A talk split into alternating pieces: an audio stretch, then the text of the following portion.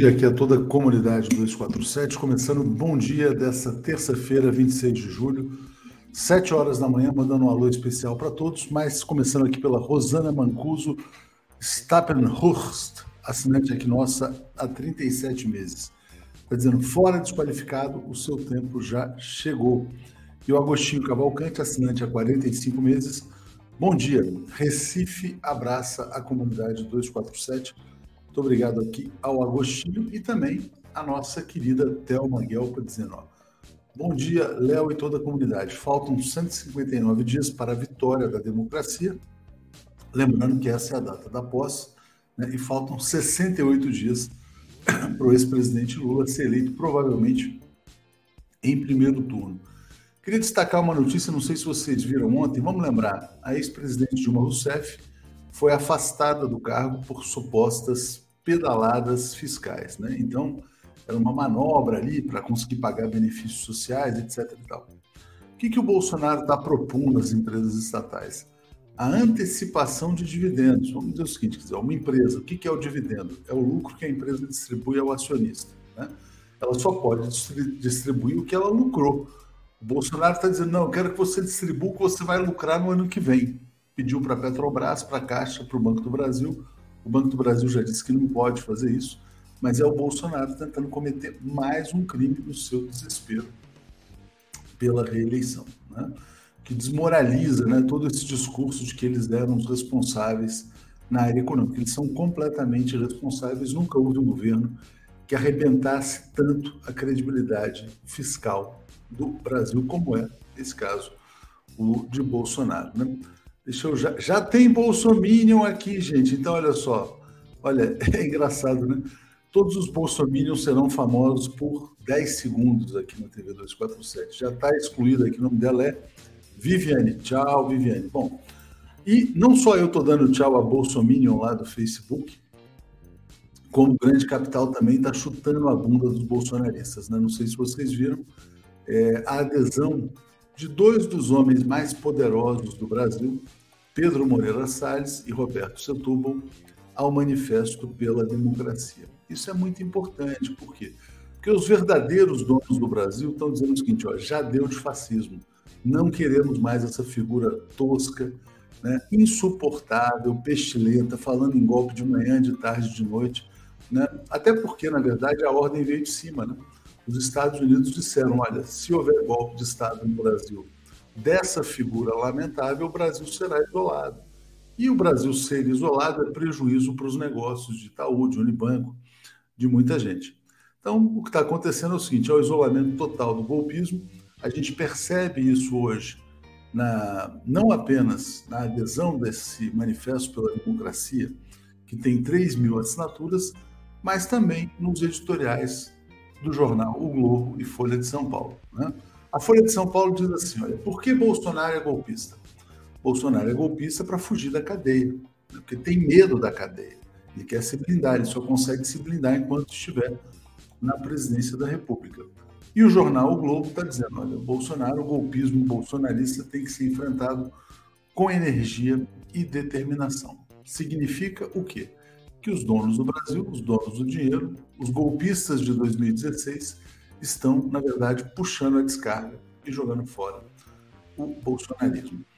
Muito obrigado aqui a Adriana Panzan, chegando como assinante, e a Delcina. Mas que notícia ótima! O capital abandonando o Bolsonaro. É uma ótima notícia, de fato. Né? Porque o fato é o seguinte: quer dizer, o capital né, vem mandando no Brasil há muitos anos. Né? E o que a gente está percebendo é o seguinte: quer dizer, um manifesto pela democracia é basicamente um manifesto que diz o seguinte: olha, Lula vencendo a eleição, Lula será empossado presidente da República. Esse é o significado, porque a eleição só tem dois personagens, objetivamente. É Lula, diz aqui a Ana Martins, é Lula, está dizendo lá o Roberto Setúbal e o Pedro Moreira Salles também. Valéria Mol, bom dia, Léo. Difícil é entender os 30%. É difícil, de fato. Mas, assim, foi muita lavagem cerebral nos últimos anos. A imprensa brasileira espalhou muita mentira, muita fake news. A maior de todas elas é de que o PT havia quebrado o Brasil quando o PT promoveu o maior ciclo de crescimento na era democrática do Brasil. Era o contrário. Né? Então, é aquela coisa bem 1984, né? Quer dizer, convencer as pessoas de que o oposto da verdade é a verdade. Mas, enfim. Mas e tem ressentimento também, tem coisas aí que também explicam pessoas que ficaram de fora desse período de ouro da economia brasileira. Mas são 30% que vão ter vergonha, né, de um dia ter votado nessa figura tão assim, quer dizer, tosca e lamentável. Vamos seguir aqui, gente. Vamos embora. O comentário de Zé Reinaldo.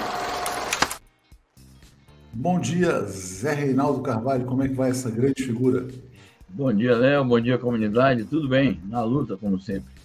Fiz uma Zé, aí, quais são as novas? Aliás, qual é a efeméride do dia de hoje, de 26 de julho? Importantíssima efeméride é o Dia da Rebeldia Nacional Cubana.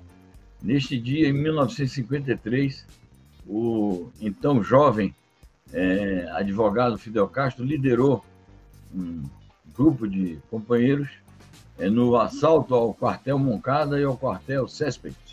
Um ficava em, fica, né, Santiago de Cuba, outro em Baiamo. Foi uma ação em que eles visavam a, a capturar armas para organizar exatamente a luta revolucionária. Foram militarmente derrotados, mas politicamente vitoriosos. Tanto que depois o movimento se reagrupou, organizou a luta armada e se tornou vitorioso com o triunfo da Revolução em 1 de janeiro de 1959. O Fidel foi preso na ocasião, ele próprio fez a sua defesa e escreveu um libelo chamado A História Me Absolverá, e não deu outra. E outro aspecto que eu queria assinalar da sua defesa é que ele diz: o autor intelectual de Moncada é José Martí. Era o centenário do, do nascimento de José Martí, e ele dizia isso para é, figurar que estava seguindo exatamente a doutrina de José Martí de luta pela libertação nacional e independência de Cuba. Obrigado aqui ao pessoal. Importantes lembranças, é o pessoal que me lembrou que a música ainda estava tocando aqui, eu tive que silenciar completamente aqui. Obrigado aqui a Mônica Mello, está dizendo, Alagoas, alagoanos, né, na verdade, não votem em Lira. Lira é cúmplice, né? Quer dizer, cúmplice de um golpista, que ali, todo mundo sabe o papel vergonhoso dele ao engavetar mais de 100 pedidos de impeachment, né? Rogério Bessa Gonçalves, a instabilidade não interessa ao capital. PS, que saudades de Cuba, né? Exatamente, que saudades de Cuba. É, Zé, então olha só, vamos passar para as notícias internacionais já. Começando, queria que você explicasse para a gente qual é o motivo desse pedido de desculpas do Papa aos povos indígenas no Canadá. O que, que aconteceu no Canadá? Bom, no Canadá, como nos Estados Unidos, como aqui no Brasil, mas lá com suas peculiaridades, Houve uma perseguição também aos povos indígenas, houve uma integração forçada à, à sociedade que então estava se constituindo, europeia, no Canadá como nos Estados Unidos, e, primeiramente, o Papa se pronunciou contra isso. E se pronunciou também contra um processo que revela o cometimento de crimes, que foi a, a exploração sexual de crianças durante cerca de mais de um século, né?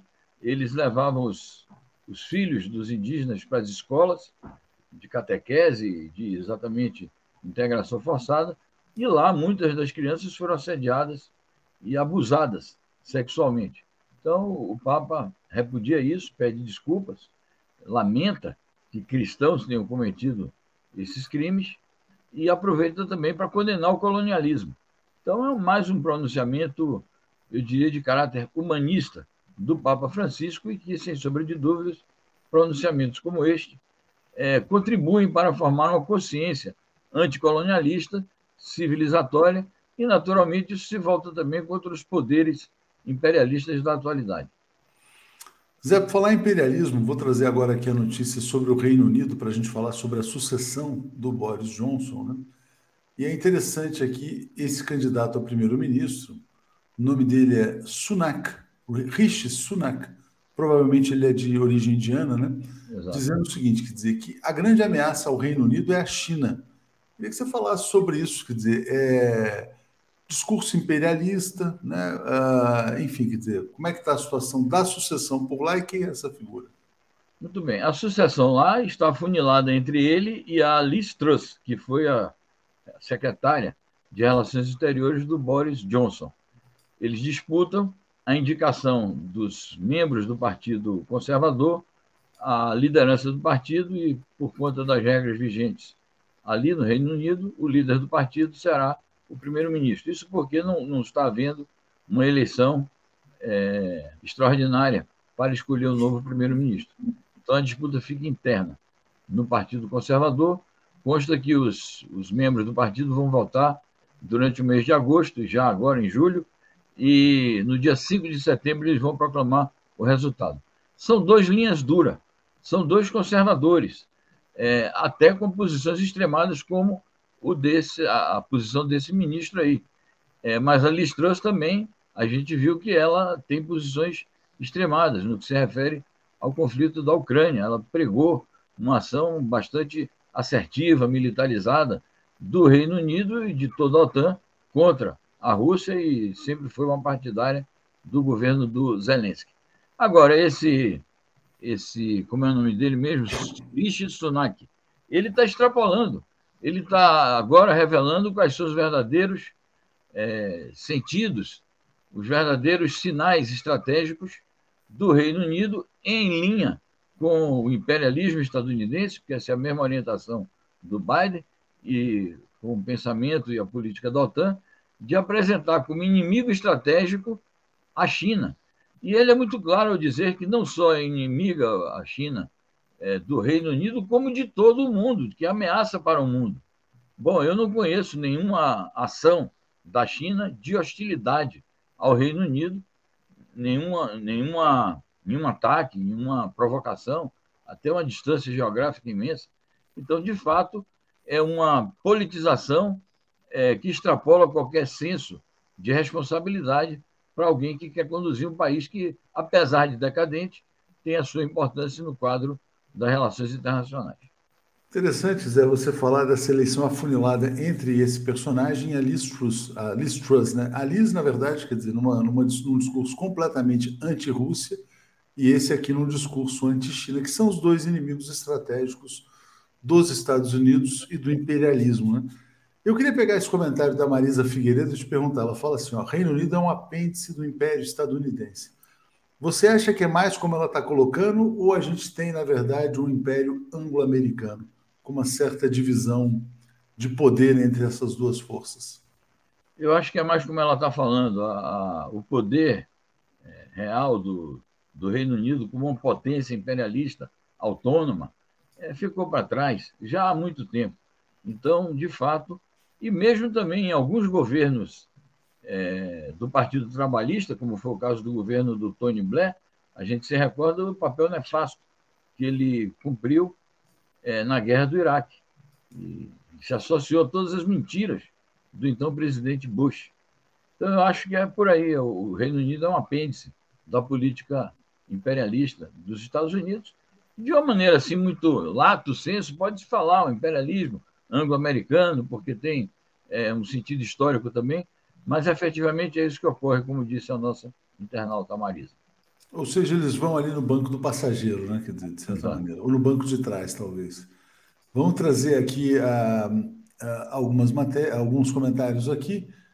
Uh, o Rogério Bessa né, tinha dito que a instabilidade não interessa ao capital. Luiz Benevides, adorei o swing ao fundo, pensei que vinha da rua. Era uma, dá para fazer esses efeitos aqui, mas tem que manobrar melhor as tecnologias. Aqui o Nilson abriu dizendo: gosto muito do, deste argentino, o Papa.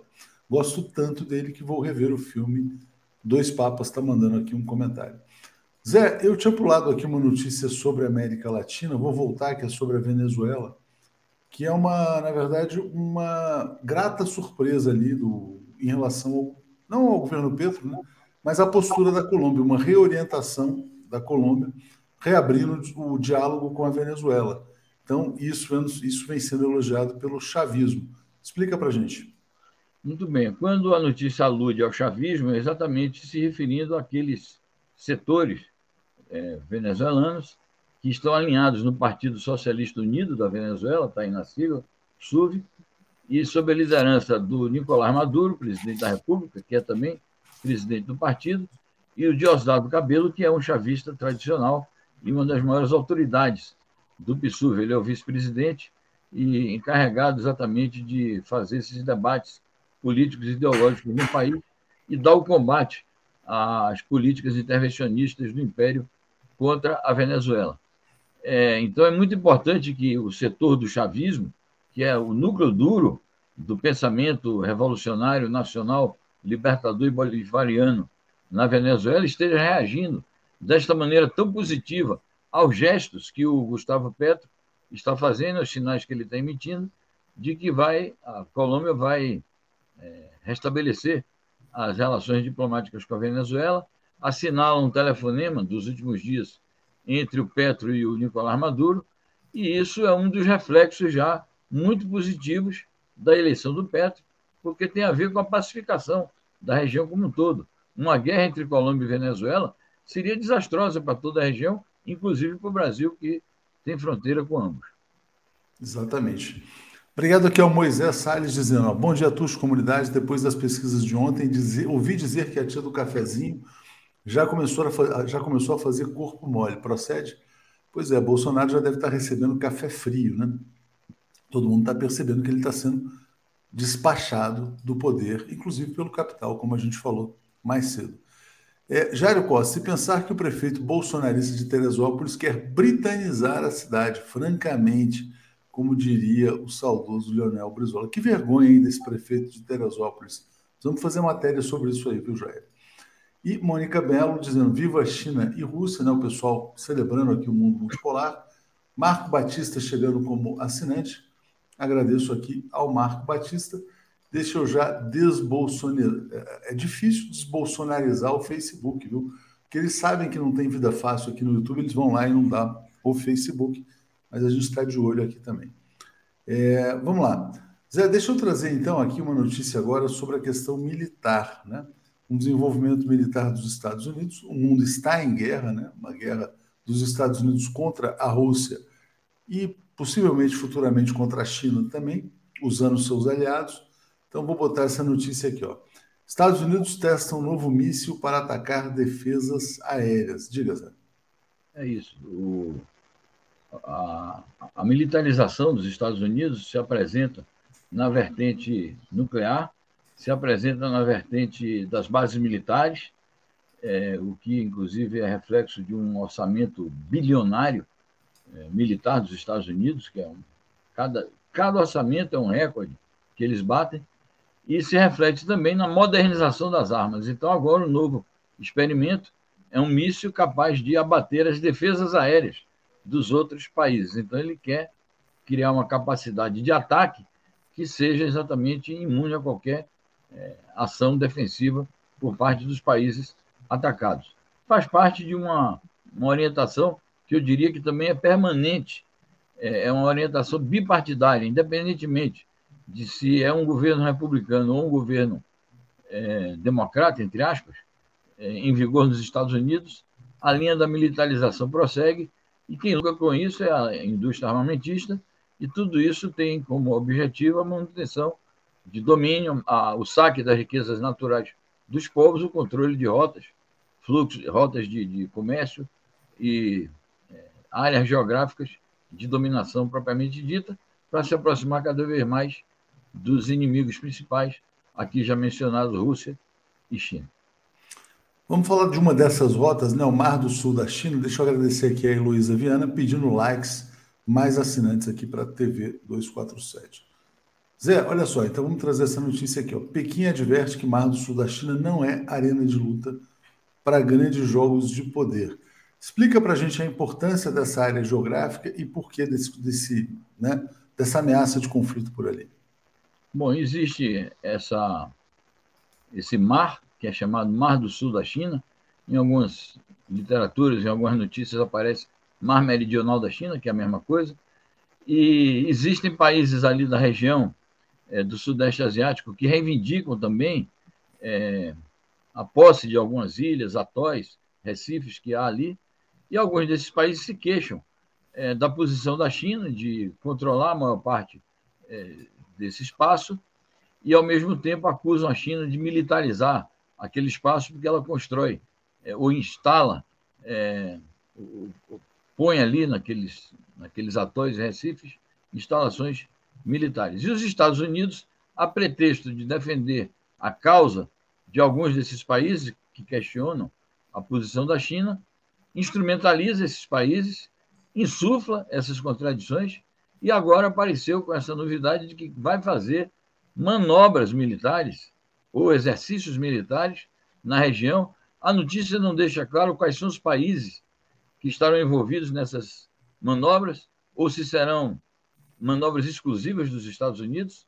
Seja como for, é algo perigoso, está dentro exatamente da política de militarização dos Estados Unidos, sob o pretexto não só de defender esses países, como de, como eles dizem, proteger o direito universal à navegação. Ora, o direito à navegação tem que obedecer a regras estabelecidas em convenções internacionais e a China exatamente reivindica o respeito a uma série de cláusulas é, de convenções internacionais assinadas por todas as partes que dão a ela direito de, de posse sobre esses territórios aí nesse mar é, do sul da China.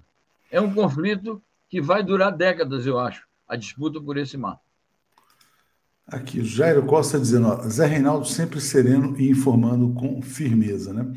Zé, vamos falar então sobre a Ucrânia, a guerra na Ucrânia, mas começando por uma fala do pestilento, né? Vamos dizer assim, do próprio Jair Bolsonaro. É interessante, ele disse assim, ó, não posso trazer um problema de fora. Ele se recusa a aplicar sanções é, pedidas pelo Zelensky. E é interessante, ontem eu entrevistei o Paulo Nogueira Batista Júnior, ele falou o seguinte: o Brasil está sendo consistentemente neutro nessa questão, né, do ponto de vista diplomático. Talvez pela posição firme do Itamaraty. Então, a que, você atribui essa linha que vem sendo adotada pelo Brasil, Zé? Eu acho que determinados interesses comerciais do Brasil, é, sobretudo na questão dos fertilizantes, é, acho que também o fato de o Brasil ser um país membro do BRICS o obriga, de alguma maneira, a não ter uma posição de hostilidade em relação à Rússia. Seria um incômodo muito grande nas reuniões do BRICS que alguns daqueles países, é, Rússia, é, China nem se fala, porque a China tem uma posição muito clara, é, mas os demais países, o Brasil, a Índia, a África do Sul, é, tomarem medidas contra a Rússia, estando a Rússia, sendo a Rússia um parceiro estratégico no âmbito daquele bloco. E acho que também ele, além do que você já mencionou, que é uma posição que corresponde mais às tradições do Itamaraty, acho que o Bolsonaro, setores da sua campanha, do seu Estado-Maior, é, estão convencidos de que essa é uma postura eleitoralmente mais conveniente, de dizer que está defendendo a soberania brasileira, não está se metendo no conflito, como ele diz na maneira dele. Não posso trazer um problema de fora para cá para dentro, para tumultuar ainda mais o ambiente. Então, acho que é um certo pragmatismo eleitoral também nisso, além da, da orientação, na minha opinião, correta do Itamaraty. Achei interessante a expressão do Paulo Nogueira, neutralidade consistente. É, espero que Itamaraty reencontre mesmo o, as suas tradições e os aspectos essenciais de uma política que é sempre baseada, sempre foi, né, no, no que reza o artigo 4 da Constituição Federal, e que durante alguns momentos aí o governo do Bolsonaro violou. Exatamente. Rui Abreu está dizendo, a independência da presidência tem cheiro a fertilizante, né? São os interesses econômicos do agronegócio para quem o Jair Bolsonaro trabalha. Né? Bom, Zé, e aí essa questão de trazer problemas de fora, né, foi exatamente o que fez a Alemanha. Vice-chanceler alemão alerta para a situação grave em meio à redução do fornecimento de gás russo a situação está se tornando dramática na Alemanha, Zé. Eu peço para você trazer a notícia. É isso, é uma situação dramática e que os governantes atuais da Alemanha, é, sejam os sociais-democratas, sejam os verdes, eles não encontram saída na ruptura com essa política, e sim é impedir sacrifícios ao povo. Então, esse é mais um ministro que vem a público pedir que a população é, seja parcimoniosa no consumo de, de energia e diz que vai ser necessário economizar de 15% a 20%. Bom, isso vai repercutir no conforto da população é, no inverno. Bom, eles estão vivendo lá a canícula europeia, como de vez em quando ocorre, mas já já isso passa. A partir de setembro já começa a necessidade de aquecimento. É, e esse ministro adverte também para é, a afetação em cadeias produtivas, ou seja, a Alemanha pode sofrer muitos baques na sua indústria e isso gera recessão, outras variáveis é, de crise econômica, além da inflação, que já se manifesta de maneira bastante aguda. E, por cima de tudo isso, tem o seguinte: quem é que está lucrando com essa situação? Os Estados Unidos. Há notícias, muitas notícias que têm circulado nos últimos dias de que quem está lucrando com esse boicote são os Estados Unidos que estão aumentando as suas vendas é, de gás para esses países europeus, que sai muito mais caro por conta da, da logística que tem que ser montada, o próprio preço do gás americano é muito mais alto do que o gás russo.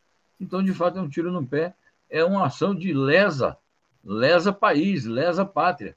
Isso que o governo social-democrata da Alemanha está fazendo. E é muito grave, né? Quer dizer, isso mostra, né, Zé, o, o, o custo econômico que os países têm ao não terem a sua soberania. Né? O Brasil, na verdade, como por não ser um país plenamente soberano, perdeu a renda do petróleo, a Alemanha pode perder a competitividade da sua indústria e assim por diante, porque tem que obedecer àqueles que são mais fortes. Luiz Benevides está dizendo, ó, simples, Beno mandou Bozo não se meter na guerra, e vou mostrar aqui é, a notícia da Reuters também, que está na manchete, a Reuters também está destacando como notícia principal de hoje os cortes de energia da Rússia para a Europa, cortando as projeções de crescimento para o futuro. Né? Última notícia falando em Rússia, Zé, a, a Rússia, quer dizer, na verdade, tentando é, costurar agora novas alianças com os países africanos. Né? A Rússia está conseguindo manter uma política soberana, independente, por isso que incomoda tanto o Ocidente, e agora tentando constru é, construir um mundo com mais aliados. Diga, Zé muito importante. É, há poucos dias, nós chegamos a comentar isso aqui, acho que na sexta-feira, que a Rússia, nessa crise do fornecimento dos grãos, ela disse: nós não reduzimos em um grama sequer o envio de grãos para a África. Então, isso já é uma demonstração de que a Rússia não pretende, é, em nenhum momento, dificultar a vida para os países pobres da África. Além disso, e isso tem feito parte de comentários de muitos líderes europeus. Os, os líderes europeus, ou a África de uma maneira geral, tem uma memória bastante viva da relação da União Soviética, da antiga União Soviética socialista, com os países africanos. Ajudas em todos os níveis, inclusive militar. Ajuda militar, econômica, cultural, educacional. Milhares e milhares de estudantes africanos foram estudar na Rússia a universidade lá onde estudavam os estrangeiros se chama Patrícia Lumumba, que é exatamente uma homenagem ao líder da libertação nacional do Congo, onde o Lavrov esteve, onde é, foi dada essa declaração de que a Rússia mantém as suas alianças com os países africanos. Então, isso tudo tem uma grande significação é, geopolítica também, porque nesse conflito dizem, não, porque a Rússia está isolada, a Rússia está repudiada pela comunidade internacional? Falso. É o contrário. A Rússia eh, não foi sancionada pelos países africanos, não foi sancionada pelos países do BRICS, não foi sancionada por muitos países do Oriente Médio, da Ásia. Então, quem é que está isolado mesmo? Né? É de se perguntar. A Rússia, pelo contrário, está ampliando é, os seus contatos e aumentando o seu respaldo junto aos países emergentes e àqueles que entendem o significado de é, lutar por um mundo multipolar sem hegemonia unipolar do imperialismo estadunidense. Estamos vivendo as dores do parto do mundo multipolar, é exatamente isso. A Roseli Gonçalves está dizendo: Bom dia de Bremen para a comunidade 247. Aqui na Alemanha já estamos nos preparando para passar frio a partir de outubro. Sanções foram um puta tiro no pé. Pois é, é o que vem direto lá da Alemanha. E Novos Mundos dizendo: A Tuxli veio há tempos uma proposta, uma tecnologia social para exercitar uma cidadania plena. Poderá ser uma vacina contra a despolitização imposta ao nosso povo. Poderei debatê-la na TV 247? Vamos organizar assim. Obrigado, me manda mais um e-mail para a gente tentar promover isso aqui. Zé, muito obrigado a você. Boa terça-feira e vamos seguir aqui com Paulo e Alex Sonic. Obrigado igualmente. Bom programa. Tchau, tchau.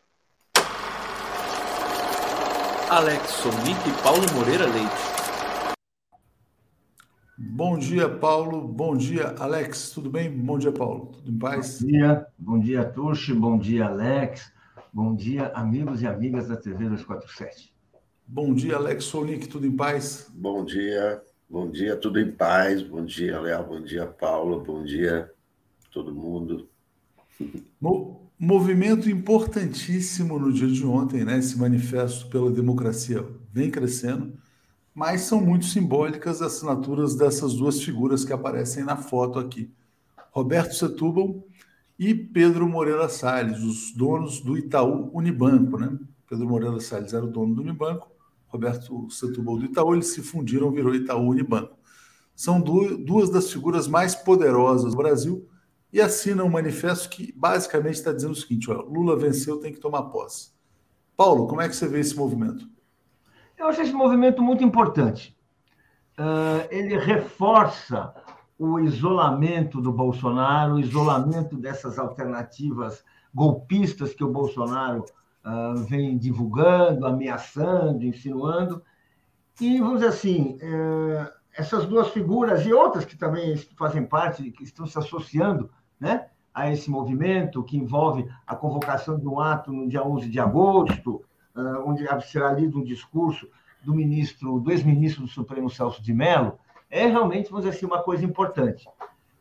E é importante, e, vamos dizer assim, deve, deve se comemorar o isolamento do Bolsonaro, ainda que seja isolamento parcial, certamente outros, uh, uh, outras forças poderosas da economia ainda o sustentam, mas a gente também deve entender os limites desse, é, dessa postura. Os dois banqueiros são daqueles grandes patrocinadores das reformas, das contrarreformas ocorridas depois do golpe que derrubou a Dilma e que foram iniciadas no governo Temer e prosseguiram no governo Bolsonaro. O, o, o Roberto Setúbal, eu lembrei isso ontem à noite, mas é sempre bom, uh, uh, uh, não custa sempre recordar, é autor de um dos mais vergonhosos discursos a favor da reforma trabalhista.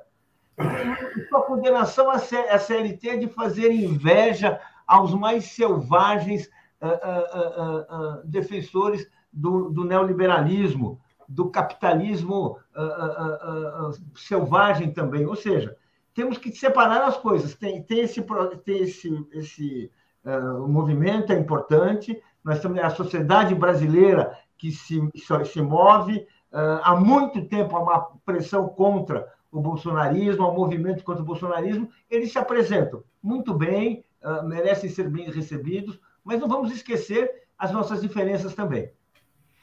Alex Sonic, a importância desse movimento, na sua opinião, que na verdade não são só os dois, né, já são mais de 3 mil assinaturas, mas uh, tem um peso simbólico também, de fato, os dois banqueiros. Diga, Alex.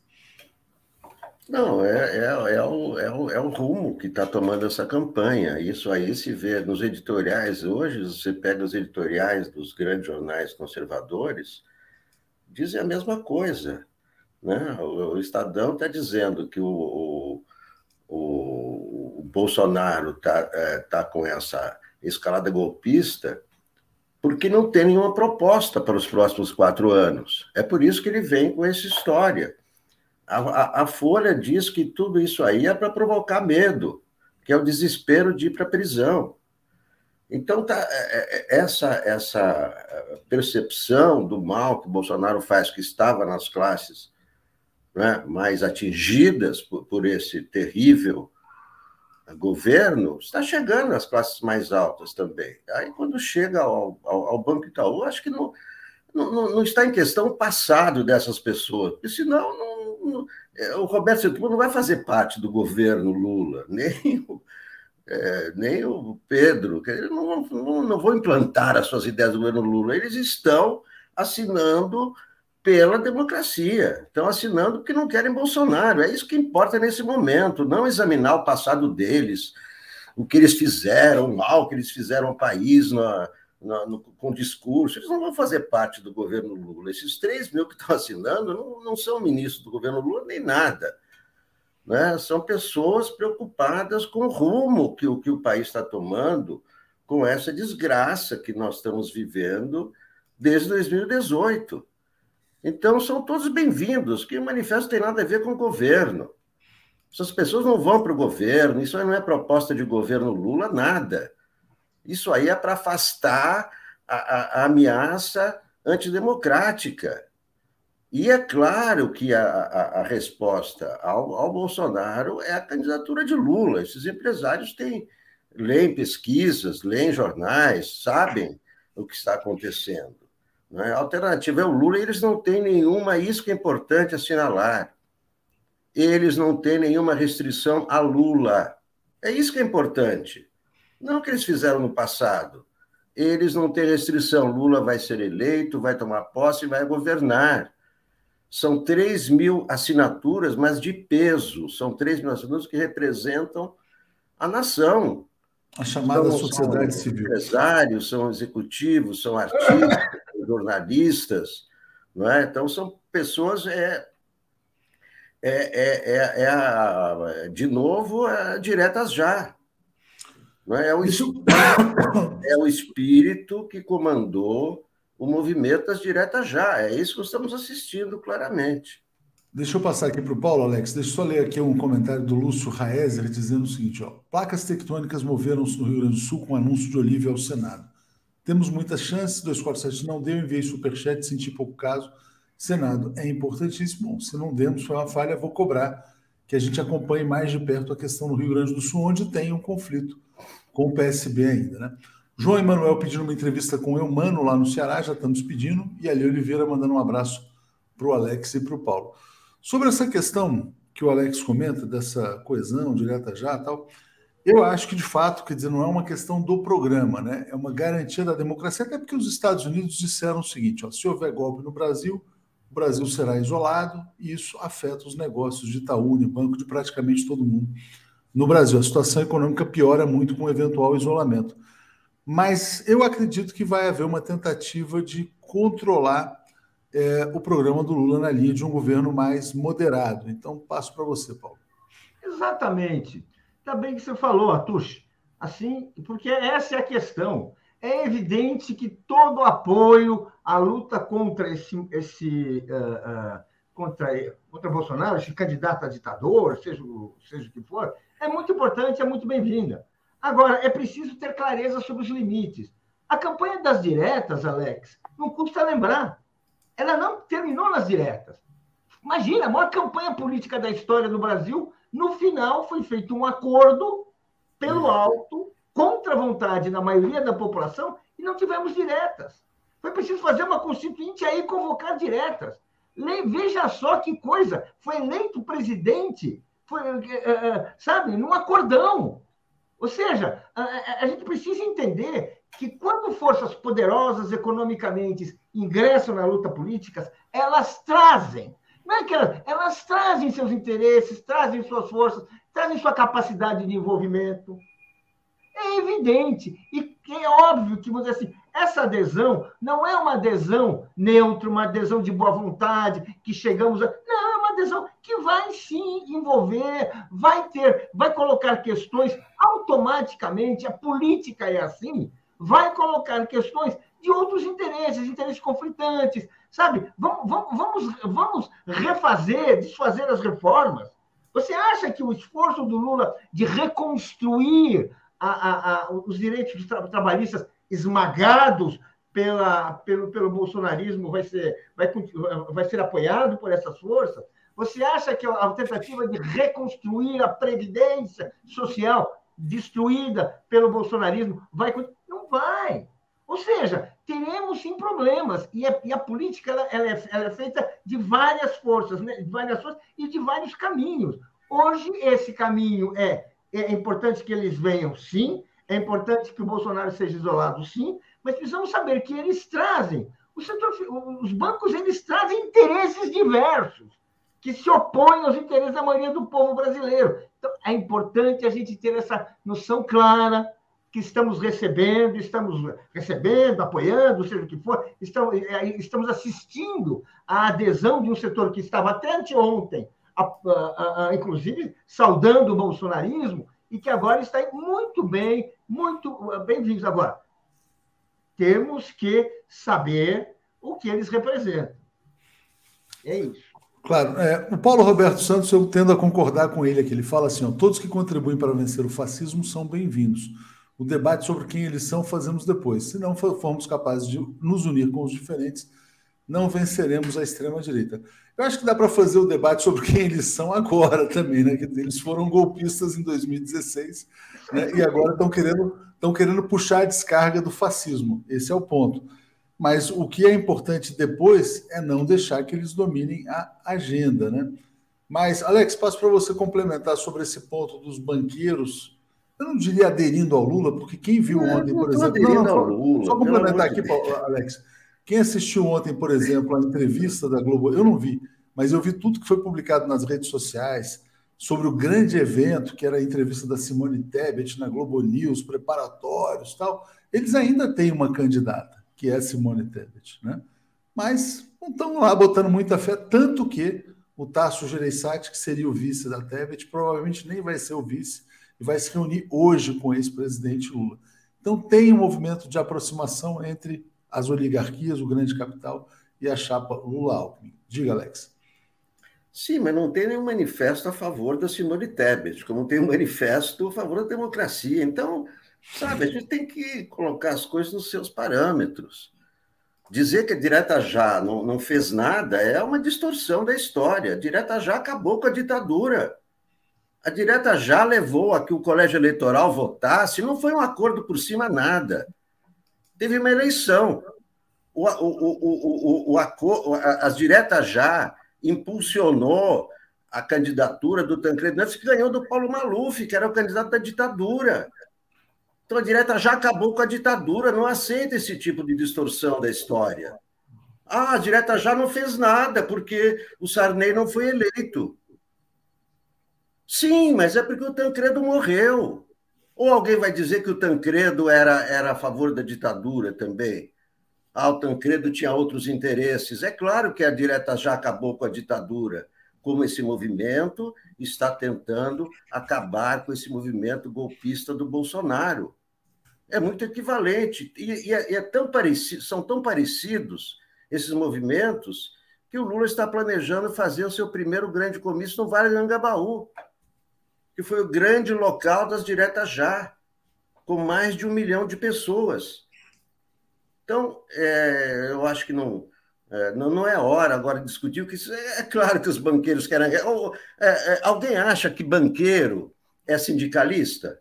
Alguém acha que banqueiro vai defender interesses do. Não, banqueiro vai defender o seu interesse como os operários defendem o interesse deles. É evidente. Alguém acha que o Itaú vai defender o interesse do, ah, vamos aumentar os salários. É claro que não. É, eles são da classe deles, quer dizer, os operários têm a classe deles, os banqueiros têm a classe deles e defendem seus interesses de classe.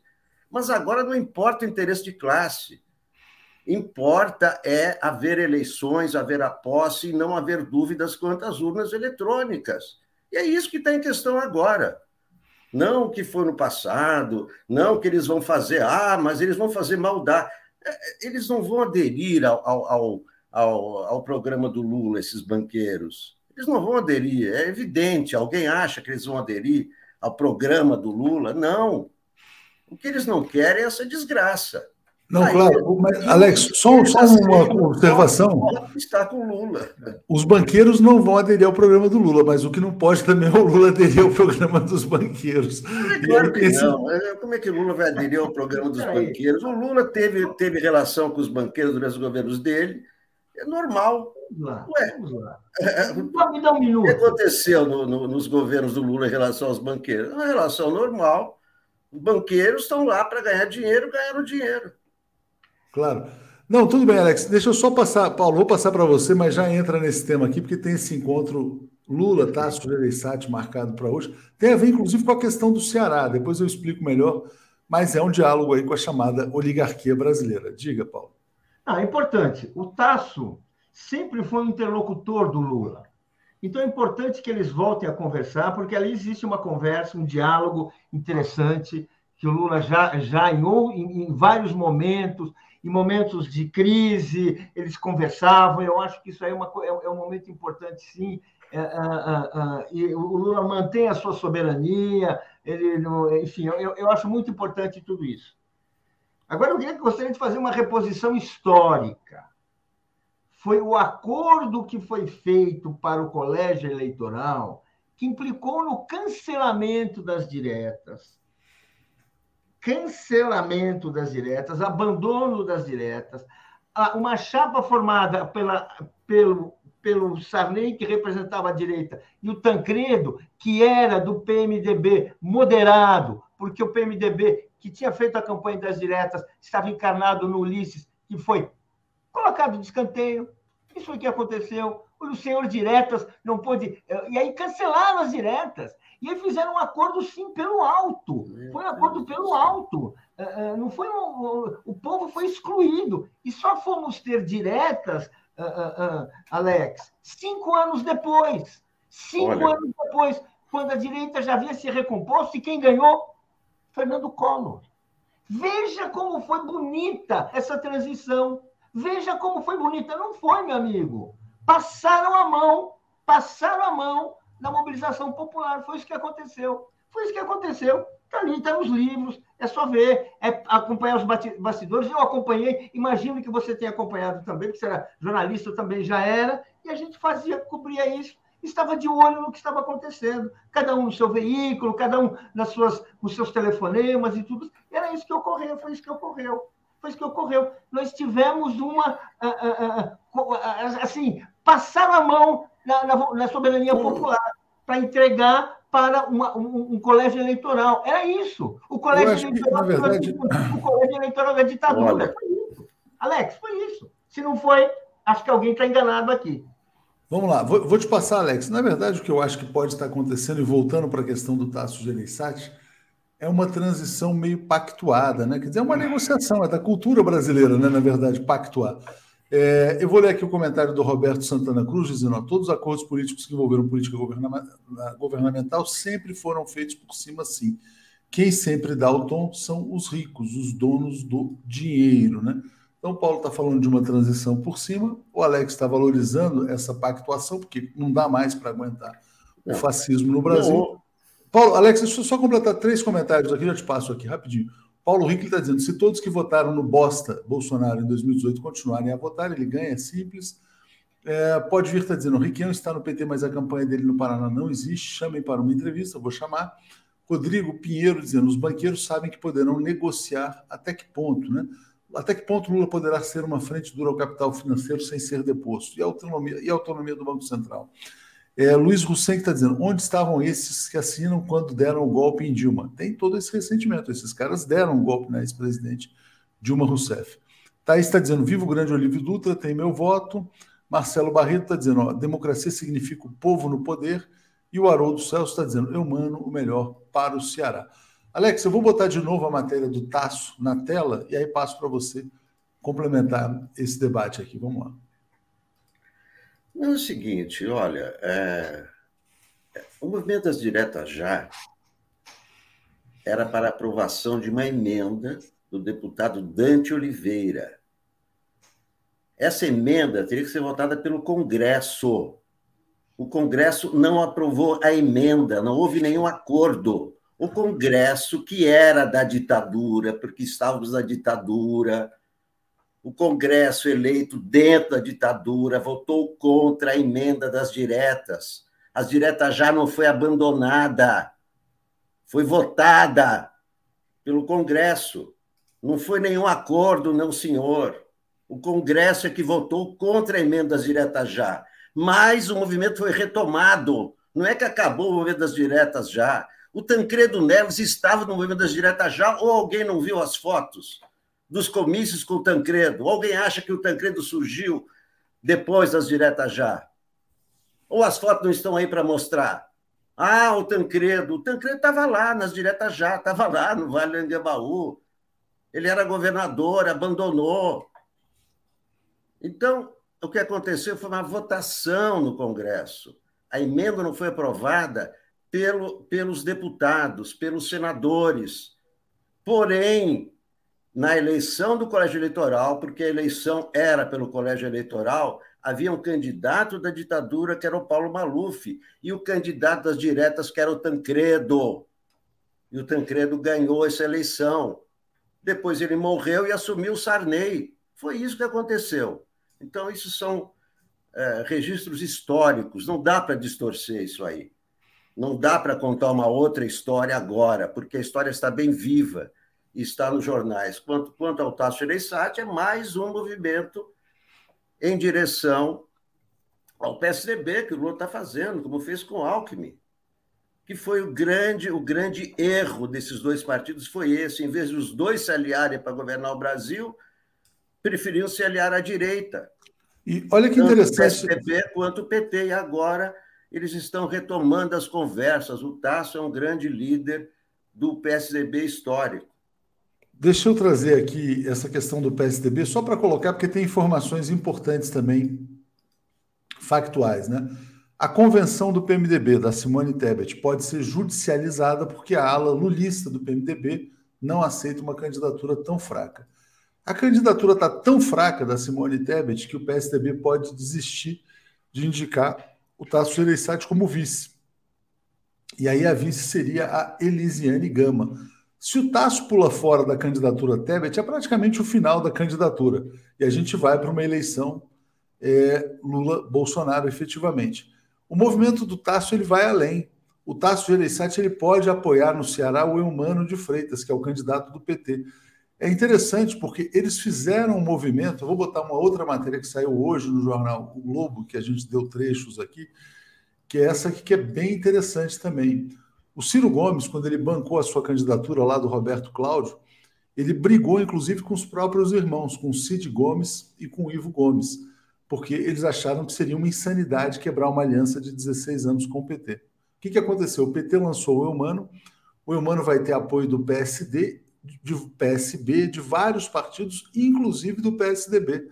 O PSDB pode participar desse governo petista lá no Ceará. Então, é todo um arranjo que pode resolver a questão cearense, que é importante para o Tasso, e pode ajudar a resolver a questão nacional também. Eu vou te passar, Paulo, tudo isso que está acontecendo. Eu estou sentindo, na verdade, um movimento das elites do capital. Dizer o seguinte: quer dizer, ó, e ontem o Breno Altman falou uma coisa muito interessante aqui. Ó, o pessoal já percebeu que a terceira via morreu, não vai ter jeito, não tem Simone Tebet, não tem mais nada. É Lula e Bolsonaro. E se for para fazer algum golpe, é na linha do que falou o Marcelo Zero um golpe em duas etapas. Aceita a vitória do Lula e depois, depois vai ver o que, que vai dar com Geraldo Alckmin na vice, alguma coisa nesse sentido. Mas parece que tem um movimento forte do capital para aceitar essa vitória que é inevitável, inexorável do ex-presidente Lula. Então, um passo para você. Tem vários pontos aí nessa. Tem o esvaziamento da Tebet, tem acordo com, com o PSDB no Ceará. Diga, Paulo. Eu acho que é isso mesmo. Ah, a candidatura Lula está se impondo, porque a vontade popular que quer o Lula não está recuando, não está, não, não está uh, uh, uh, indo para trás, não está aceitando qualquer outra transação. E o próprio Lula não abre mão da sua candidatura. Isso é importante. Isso é importante. Vou dizer assim, as pressões muitas vezes precisam contar com a boa vontade da, do, do, dos, dos protagonistas. E o Lula, que é o protagonista desse processo, é o protagonista dessa campanha, que ao lançar-se candidato, ele realmente mudou, a, a gente está vendo, ele é o único capaz de anular as, as chances do Bolsonaro conseguir fazer um teatro eleitoral e ganhar. Ele é isso, ele é o líder de tudo isso. Então, é, é, vamos dizer assim, é, é, um, é um protagonismo que, bem, a elite brasileira que conspirou contra o Lula, que trabalhou contra ele, que tratou, que demonizou em vários momentos o Partido dos Trabalhadores, até que no governo até uh, chegou a fazer assim, no governo Lula chegou a, a, aceitar o seu governo, mas que no governo Dilma nós vimos como é que foi, como é que foi o jogo assim feito para justamente enterrar o governo, trair o governo e, e, e aliar, se aliaram ao Temer e depois ao bolsonarismo, quer dizer, foi isso que foi feito. Esses mesmos aliados aqui que estão apresentando hoje estão aí. Agora, é, de fato, eu acho que é isso que está ocorrendo. É, uh, uh, o Lula uh, não, não tem como, um, cancelar essa eleição, está difícil. Dois, impedir a vitória do Lula, está difícil. A alternativa é o Bolsonaro, que deixou de ser interessante para os negócios. Deixou de ser interessante para os negócios. Vamos, uh, uh, já foi, já foi grande opção para os grandes negócios, tanto que sua aprovação na elite sempre foi muito alta, mas hoje deixou de ser interessante para os negócios. Está criando ruído, problema. Então, deixa o Lula ganhar. Quem sabe até votem no Lula, vai saber como é que ele chega ali na cabine, o que, que ele vai fazer. Quem sabe até votem. Agora, é isso mesmo. Ganhou, acabou o jogo, começou, é outra partida. Eu concordo com você, essa é a possibilidade. Não estou vendo alternativa. Se a Simone Tebet fosse mais viável, talvez a candidatura fosse a Simone Tebet, mas agora não está não tá tendo, não. Não, eu acho que é isso aí. Eu acho que você, você, você, encontrou a expressão exatamente. A candidatura Lula está se impondo, e aí você tem essas adesões que são importantes porque elas isolam o bolsonarismo. Chegaram vários comentários aqui, Alex, muito bons, né? É, vamos passar por todos eles aqui. É, onde que eu tinha parado? No Roberto Santana Cruz, né? acho que era esse. Quem dá, quem dá o tom são os ricos, donos do dinheiro. Mark está dizendo: algo deve mudar para que tudo continue como está. Tomás de Lampedusa. Ricardo Garcês: o Brasil de Lula foi próspero para todos, inclusive para os bancos. É, Leila Matos está dizendo: o exacerbado pragmatismo do Alex é exasperante. É, Rita, é, Paulo, é verdade que o Guedes caiu? Paulo Guedes caiu. Se caiu, não estou sabendo, acho que não. É, mas assim, o que o Paulo Guedes estava propondo, né, o governo Bolsonaro, antecipação de dividendos estatais é criminoso. Né? Blog do Valentim. Em 2 de outubro, Lula presidente, Requião, governador do Paraná, entrevista em Requião.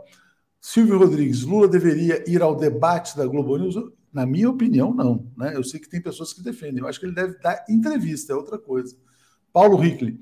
Bolsonaro é tudo de muito pior. Parte da burguesia não vê saída e virá com Lula. Agora não é hora de brigar com esse pessoal. Depois da travessia que venham os embates necessários. Denilson, Tancredo ajudou a desestabilizar o governo de Jango. Maluf, apesar de direitista, foi um outsider na arena, era contra a vontade dos generais. Né? É, Alex, é, não sei se agora, agora eu me perdi, não sei se você quer já entrar em algum outro ponto, se a gente fecha com esse assunto. Acho que a gente já falou, na verdade, também. Carta pela Democracia, editoriais, é, o Lula planejando o comício, né? Mas, assim, é um grande movimento. Eu acho que, de fato, a candidatura Lula está se impondo. A questão que se coloca é: o programa de governo de Lula vai conseguir se impor a essas figuras que hoje estão o aceitando? Né? Eu acho que é o segundo tempo da partida depois da vitória e da posse que na verdade né, esse é um jogo até em várias etapas, né? Tem a eleição, tem que garantir a posse e depois é que vem vamos ver. Diga, Alex.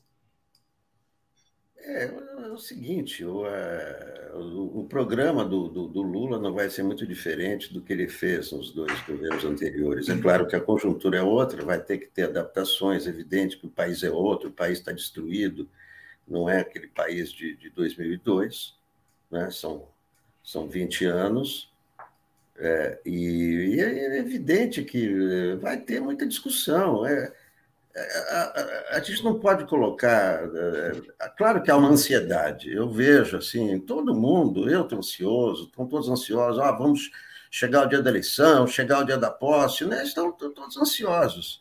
É, é, é evidente. Então, a primeira etapa é a eleição do Lula.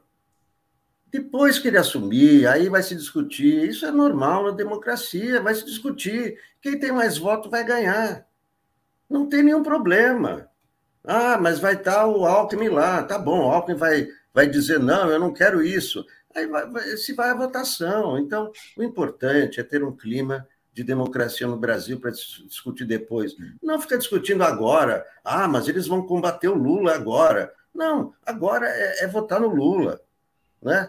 A coisa do, do, do, embate sobre o que vai, vai ser o governo Lula vai ser durante o governo dele, e vai, vai a votação, vamos ver qual, é, qual é, vai ser a correlação de forças no, no, no, Congresso, principalmente na Câmara. Então, e, e são coisas para ser discutidas depois. Não, não dá para colocar a, a, carroça, a carroça na frente dos bois. Agora é como eleger Lula. Que, e, é, e é esse o movimento. É o movimento Lula já. É interessante isso, não. Depois é, é, é importante só fazer a, a, leitura do comentário aqui do Jairo, dizendo só um Congresso progressista evitará a ideia do golpe após a vitória do Lula. Temos que trabalhar para eleger uma forte bancada progressista. Ontem eu entrevistei o Paulo Nogueira Batista Júnior, Paulo, ele falou o seguinte, ó. O Getúlio, quando voltou em 50, depois do golpe de 45, ele fez um governo extremamente ousado. lançou as bases aí de já tinha lançado antes, mas reforçou o desenvolvimentismo, Petrobras, etc. E tal. Ele está dizendo, ó, o Lula, que vai voltar, ele está parecendo excessivamente moderado pelas circunstâncias, né? Então, é, passo para você comentar a respeito disso. Olha, uh, ainda bem que o Paulo Nogueira Batista né, conhece história, conhece economia, conhece, sabe, sabe do que está falando. De fato, se o Lula, para o Lula realizar os objetivos modestos, gente, modestos de seu governo, porque são os possíveis, ele vai precisar reconstruir um Estado nacional destruído por Bolsonaro. Ele vai precisar reconstruir empresas públicas. Podemos dar outro nome, mas ele vai precisar elevar a presença do Estado na economia. Senão, ele vai ficar na mão de quem? Dos banqueiros, dos do setor privado. Daqui vai ser uma grande Colômbia. E o projeto Lula não é uma grande Colômbia. Então, sim, ele vai ter que fazer, ele vai ser impelido a fazer um, um governo ousado. Pode, é, é, o Lula, não é uma pessoa de, de, de, mau, de maus humores, de maus bofes, agressiva, nada disso, mas ele vai ter que fazer um governo ousado que mexer, veja só, mexer com aquilo que foi o trunfo da burguesia brasileira. Vamos falar a verdade. Privatização da Petrobras, o que, que é? O trunfo da, da burguesia brasileira. O fim da CLT, trunfo da burguesia brasileira que está aí apoiando agora, está uh, agora contra, uh, uh, contra o Bolsonaro. ele vai ter que mexer nisso aí. E certamente isso vai ser um lance de ousadia, porque a, a, a, a nossa elite, tudo que a gente viu em vários momentos, ela não gosta que mexam com seus interesses, ela não quer debater seus interesses, ela não gosta disso, não gosta de ser questionada, ela, tem, ela gosta de discutir seus interesses com o império, gosta disso. Então, vamos dizer assim, é uma questão. Eu acho mesmo, eu acho assim que ele tem que ter clareza que o Lula, com toda a sua habilidade, toda a sua energia, todo o seu apoio popular que ele tem, essa capacidade de mobilização que ele tem, caso ele vença, vamos sempre lembrar, ainda tem que ter essa coisa muito importante que é ganhar a eleição, ele vai enfrentar uma situação que não é, é administrar o Estado, é reconstruir o Estado. Exatamente. Obrigado, Paulo. Obrigado, Alex. Vamos seguir aqui então, gente. Valeu. Grande abraço a todos aí. Valeu. Apresentação de Daphne Ashton. Bom dia, Daphne. Tudo bem? Bom dia, Léo. Bom dia, comunidade 247. Tudo bem? Debate acalorado aqui por conta dessa questão, né? Quer dizer, os banqueiros, os banqueiros estão aderindo ao manifesto pela democracia, que na verdade é um manifesto em defesa da posse do Lula. Né? Então é, e aí, quer dizer, o que, que significa esse apoio? É bom, né? É bom porque isola o Bolsonaro, mas será que impõe condições, condições. muito duras, né? É. Mas tem que confiar no Lula. Né? Até porque não foi ele que elaborou esse manifesto. Até porque a gente não tem outra opção, né, Léo? Então vamos lá, vamos seguir. Uhum. Inclusive, vou falar sobre um pouco sobre isso com o Marcelo Auler, porque está se desenhando aí é, uma, uma ação né, para formar uma cadeia da legalidade em defesa da democracia. Né, com o apoio de muita gente, muita gente boa. Então, a gente vai falar um pouco sobre isso, a gente vai aprofundar um pouco isso. Vamos trazer o Auler, aí eu vou trazer os comentários também. E tem um aqui que é muito instigante, né? Que é sobre essa questão do setor. O comentário de Marcelo Auler. Bom, bom dia, dia, Marcelo. Bom dia, Daphne. Bom dia, comunidade 247. Saudades. Saudades. É, uma semana passada a gente conviveu bastante, agora cada um está no seu pedaço, no seu quadrado aí. Cada é isso aí. Deixa eu, ler, deixa eu ler dois comentários, três comentários aqui. Um deles é muito interessante também. Vamos lá, primeiro começando aqui pelo Luiz Hussein, dizendo a elite brasileira é suja e sem escrúpulos. A besta é a prova disso. Lá eleito sabia, é, sabia dos ratos que estão em seu barco, né? É, Marcelo Barreto está dizendo, as eleições não resolvem muito, é preciso uma revolução popular. Thaís Neves está dizendo, que democracia? Não vejo democracia. E a Laurita fala: os gasodutos da Petrobras já são da família Setúbal. E aí, né? Exatamente, a família Setúbal foi uma das grandes beneficiárias do golpe de Estado de 2016. Não. Se já não fossem ricos, né? Diga, Paulo. Deixa eu dar um pitaco aqui. Eu acho que o debate é outro. Na verdade, a elite, os banqueiros, não estão a favor apenas de Lula, estão a favor da democracia. Não adianta. Se fosse Lula sozinho, não resolveria. O Lula, muito esperto politicamente, percebeu que até para ganhar desse Bolsonaro que está aí, dessa tragédia que o país vive, é preciso fazer uma grande frente. Sem o Alckmin, o Lula também não chegaria lá, dificilmente. E mesmo que chegasse, depois teria dificuldade, como o Paulo falou, pela reconstrução do país. Nós não vamos fazer uma revolução nesse governo Lula. Nós vamos tentar reconstruir o país nas bases democráticas civilizatórias. É a barbárie contra a civilidade. Deixa eu tentar aqui ver se, se é possível dialogar com o bolsonarista. Eu não vou, não vou bloquear, não. Ele, tá dizendo, ele pode ter sido muito manipulado. Ele está dizendo assim: Betinho, o PT quebrou a Petrobras. Né? Betinho é o seguinte: quando o PT governava o Brasil, a Petrobras era extremamente lucrativa. É só você olhar os balanços da Petrobras. Esse discurso de o PT quebrou a Petrobras, que foi feito pelo Sérgio Moro, ele foi feito para assaltar você. Eu não sei se você se lembra, a gasolina custava dois reais, três reais, hoje custa sete, oito, dependendo do lugar. Então você foi enganado para ser assaltado. Espero que você compreenda isso.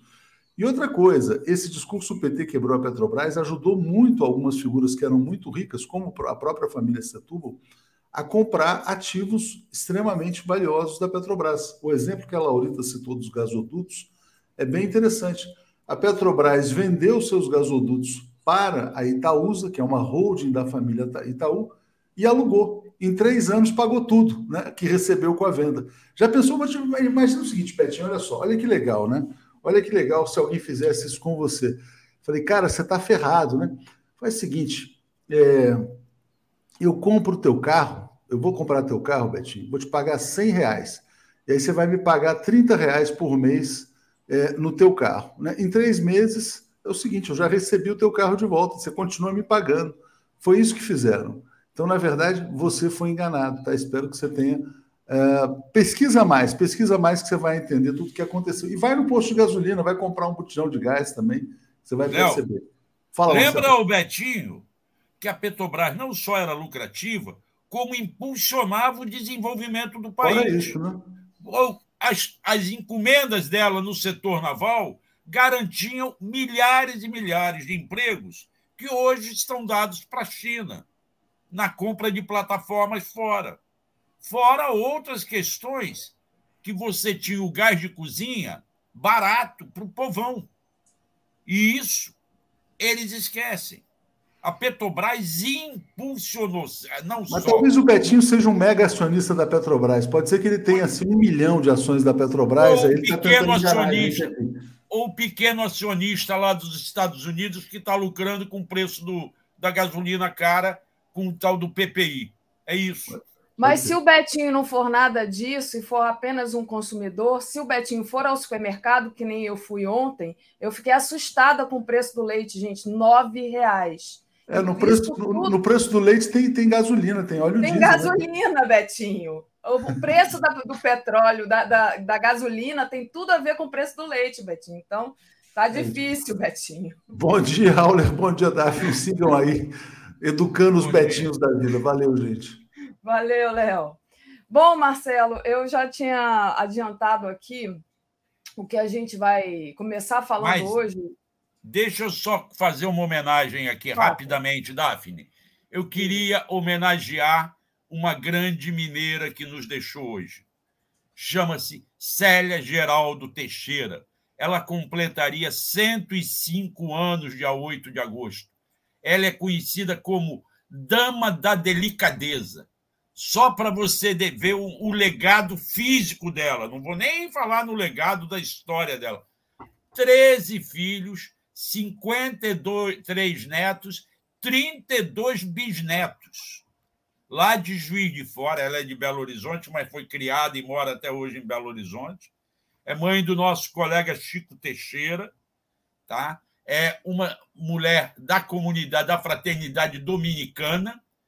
E hoje, infelizmente, antes de completar os 105 anos, no próximo dia 8, ela nos deixou. Fica a minha homenagem a dama da delicadeza de Juiz de Fora, a Célia Geraldo Teixeira. Um Muito beijo na família. Muito bem lembrado, Marcelo. Muito bom. Marcelo, É, deixa eu então trazer aqui o nosso primeiro assunto, que é essa campanha da legalidade. Ela brisola, né, para defender justamente que o Lula tome posse. Então, tá aqui, olha, na página da BI, tá? Governadores da oposição podem formar cadeia da legalidade em defesa da democracia. Importante, né? De, depois de tudo que a gente teme agora é que o Lula ganhe essa eleição e não consiga é, tomar posse, não consiga assumir, enfim. tem que dar sustentação para esse governo também, né, Marcelo?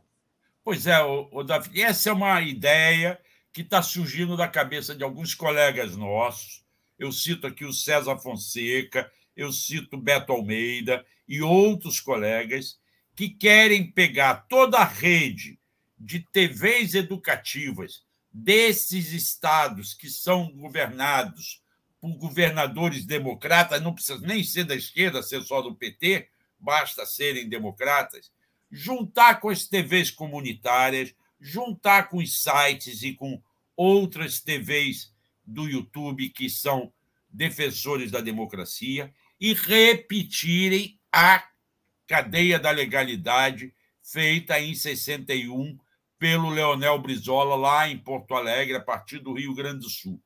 Uma cadeia que teria uma determinada programação para defender a democracia, vetar qualquer espécie de golpe, mobilizar a população.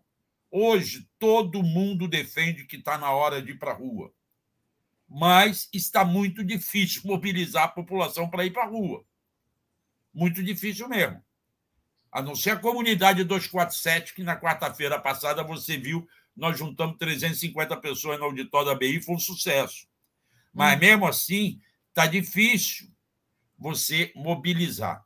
Então surge essa ideia, nós do Conselho da BI estamos tentando desenvolver essa ideia de formar essa cadeia da legalidade para ajudar a mobilizar a comunidade como um todo. Muito bom, Marcelo, muito importante. Marcelo, deixa eu trazer aqui uma outra, uma outra questão para você comentar, tem a ver com o trabalho que você desenvolveu a respeito da morte do Genivaldo, né? Vou compartilhar aqui a tela com vocês é o blog do Marcelo Auler. 60 dias da morte do Genivaldo, né, Marcelo? Pois é, 60 dias da morte do Genivaldo sem uma resposta a. Tá? Ontem houve uma reunião, o, o procurador da República, Rômulo, esteve uba-uba ontem e ele foi levar, conversar com a, os dois lados da família do Genivaldo. Como está nessa matéria aí que eu publiquei em 12 de junho, né? O, a família está dividida. Tem a família por parte da mãe das irmãs do Genivaldo e a ex-mulher, mãe do filho do Genivaldo. É, mas, mesmo assim, estão esperando uma resposta que dê justiça a esse caso. A explicação do procurador Rômulo que é o procurador da República, que cuida do controle externo das polícias lá em Sergipe, é de que está faltando o laudo final do cadáver, o laudo do Instituto Médico Legal e do Instituto Nacional de Perícia. Não está muito claro qual o laudo que está faltando.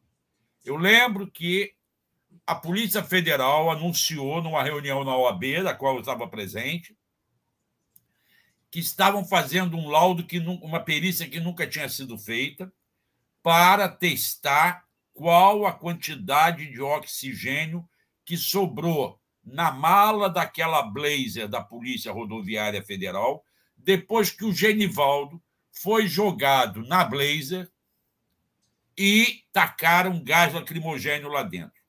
Tacaram não. Eram três policiais rodoviários federais e já está no inquérito. Dois dos policiais exumiram-se de culpa e disseram: não, era o Paulo Rodolfo Lima Nascimento quem estava portando gás lacrimogênio. Nós, os outros dois dizem, nós não tínhamos autorização da Polícia Rodoviária Federal porque não fizemos o curso de especialização de jogar, usar gás lacrimogênio em manifestações. Logo, nós não podíamos usar o gás lacrimogênio. Quem tinha o gás lacrimogênio é o Paulo Rodolfo Lima Nascimento. Então, foi ele quem acionou isso. Mas essa questão não exime os outros de responsabilidade pela morte. Tá? Eles vão responder também pelo assassinato. Aquilo ali foi um assassinato puro e simples do uhum. Paulo, do Genivaldo. Genivaldo dos Santos. Genivaldo de Jesus Santos. Tá? É... E vão responder também por fraude processual, porque eles falsificaram o boletim de ocorrência. Tá? É... São cinco policiais que estão envolvidos nisso tudo. Dois dele, Kleber Nascimento Freitas, Kleber Nascimento Freitas, Paulo Rodolfo Lima Nascimento e William do Barros Noia estavam na viatura e participaram de todo o episódio. Os outros dois policiais federais, Clenil José dos Santos e Adeilton dos Santos Nunes, podem não ter nenhuma relação com o homicídio, mas terão que responder Gente, me deem aí um feedback. Acho que o Marcelo travou, ou fui eu? Eu caí? Eu não, caí? acho que fui não. eu, então. Não sei, alguém caiu, deu uma travada para mim. caiu, deu uma travada para mim também. É. Mas os outros dois policiais rodoviários, Clenilson José dos Santos e Adeilton dos Santos Nunes, assinam, constam do boletim de ocorrência que tem informações falsas. Então, eles podem responder sim não pelo homicídio, mas pela fraude processual. O curioso é o seguinte: curioso não, o lamentável. O Genivaldo tinha um problema psíquico, por isso ganhava aquele benefício de é, prestação continuada, BPC, de um salário mínimo. Este é o único benefício do INSS que não dá direito hereditários. Você se é aposentado, tem um filho menor, você morre, a sua aposentadoria fica para o filho menor. A sua pensão fica para sua esposa. No caso desse benefício, não. Então, o menino e a mãe do menino estão sem ganhar nada. Uhum. Eu soube ontem que a Fabiana, mãe do companheira do Genivaldo, mãe do filho dele, de oito anos, recebeu apenas uma ajuda moradia de 250 reais da prefeitura de Umbaúba. Só isso até agora. E duas cestas básicas, uma dada por um morador da cidade. Há uma promessa de que ela será contratada pela prefeitura de Umbaúba para trabalhar na Secretaria de Agricultura, porque ela era agricultora. Uhum. Mas, ah, por enquanto, é apenas promessa. Nada da parte administrativa foi feita. Então, ela está passando necessidade. O governo de Sergipe nada fez. A prefeitura apenas deu esta ajuda de 250 reais é para nada. o auxílio, que é nada, para auxiliar lá o aluguel da casa, tá?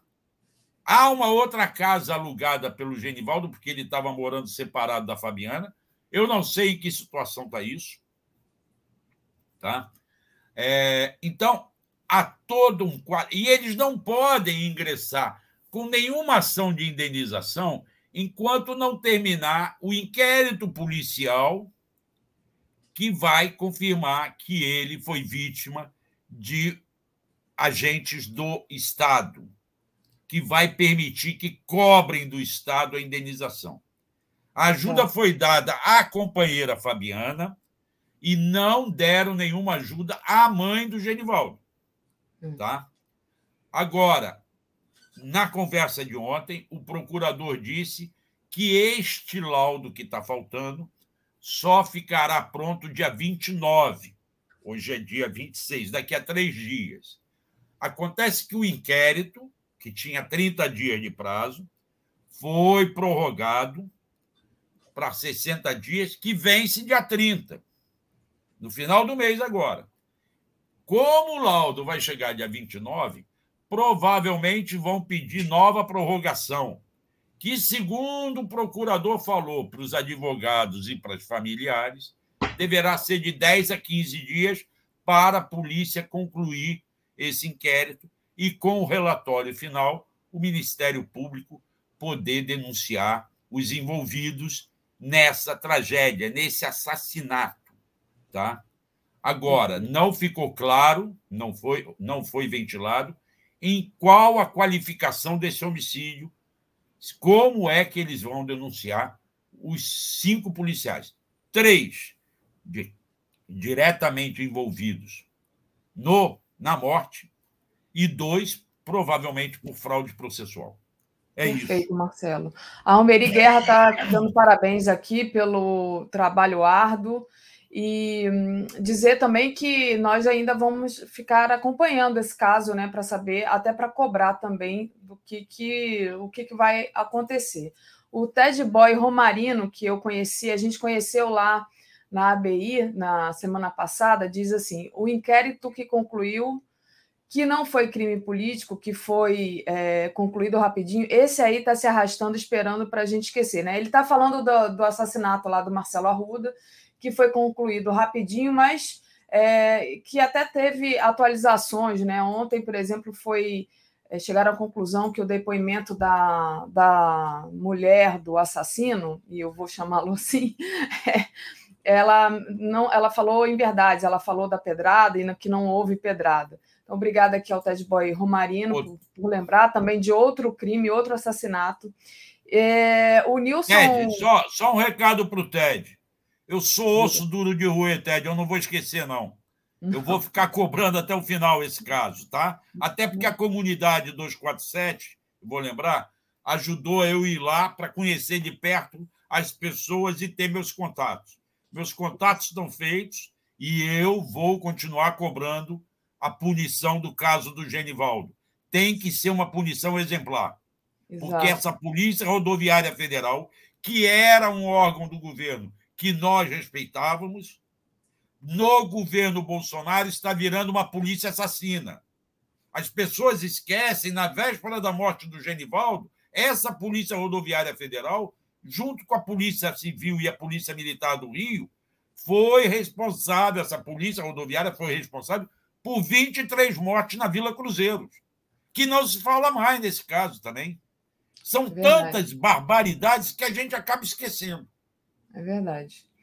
O, o, Marcelo, deixa eu terminar de ler aqui os comentários. O Nilson, de Barros Abreu, diz: Auler, já fizeram perícia do teor de oxigênio ou será jogado para as calendas? O Auler já falou sobre isso. É, que vai Obrigada, dia 29. Nilson.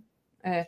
Léo Zirg, precisamos eleger comunistas para enfrentar o fascismo e o neoliberalismo no Congresso. Conheçam as candidaturas do PCB no seu estado. Garanta, garantia de lealdade aos interesses do povo, pelo poder popular. Obrigada, Léo. Ali Oliveira, também encontrei lá no Rio. Ela disse: democracia imperfeita, é, democracia imperfeita. Ditadura para valer é outra coisa. E ela diz: essa proposta e comentários da campanha da legalidade precisa recorte para propagar. Então, peço aí aos, ao pessoal da, da TV para fazer o corte sobre o que a gente trouxe aqui da campanha da legalidade. É, Marcelo, a gente ainda tem dois assuntos e é, bem pouco tempo para tratar. Uma é a situação do Rio e outro é a PGR afundando ali as denúncias contra o Bolsonaro. Como a gente já falou no Boa Noite sobre a questão da PGR, se sobrar tempo a gente fala, vou trazer aqui a gente falar sobre a situação no Rio, que está bem complicada, né? Sei que você quer falar sobre isso. Então, tá aqui, olha, pré-candidato ao Senado na chapa de Freixo, Siciliano participa de atos com Cláudio Castro. O PT vive uma crise com o PSB no Rio e Siciliano, nos bastidores, diz buscar votos para além da esquerda. Castro é o principal adversário de Freixo. O Marcelo é, propôs da gente falar isso aqui hoje, né, Marcelo? E aí eu passo é. para você, mas eu também tenho aqui um bastidor, por exemplo, de uma ação que ocorreu ontem lá em Nova Iguaçu, tá? Lá em Nova Iguaçu. É... Essa foto aqui, deixa eu colocar para vocês verem.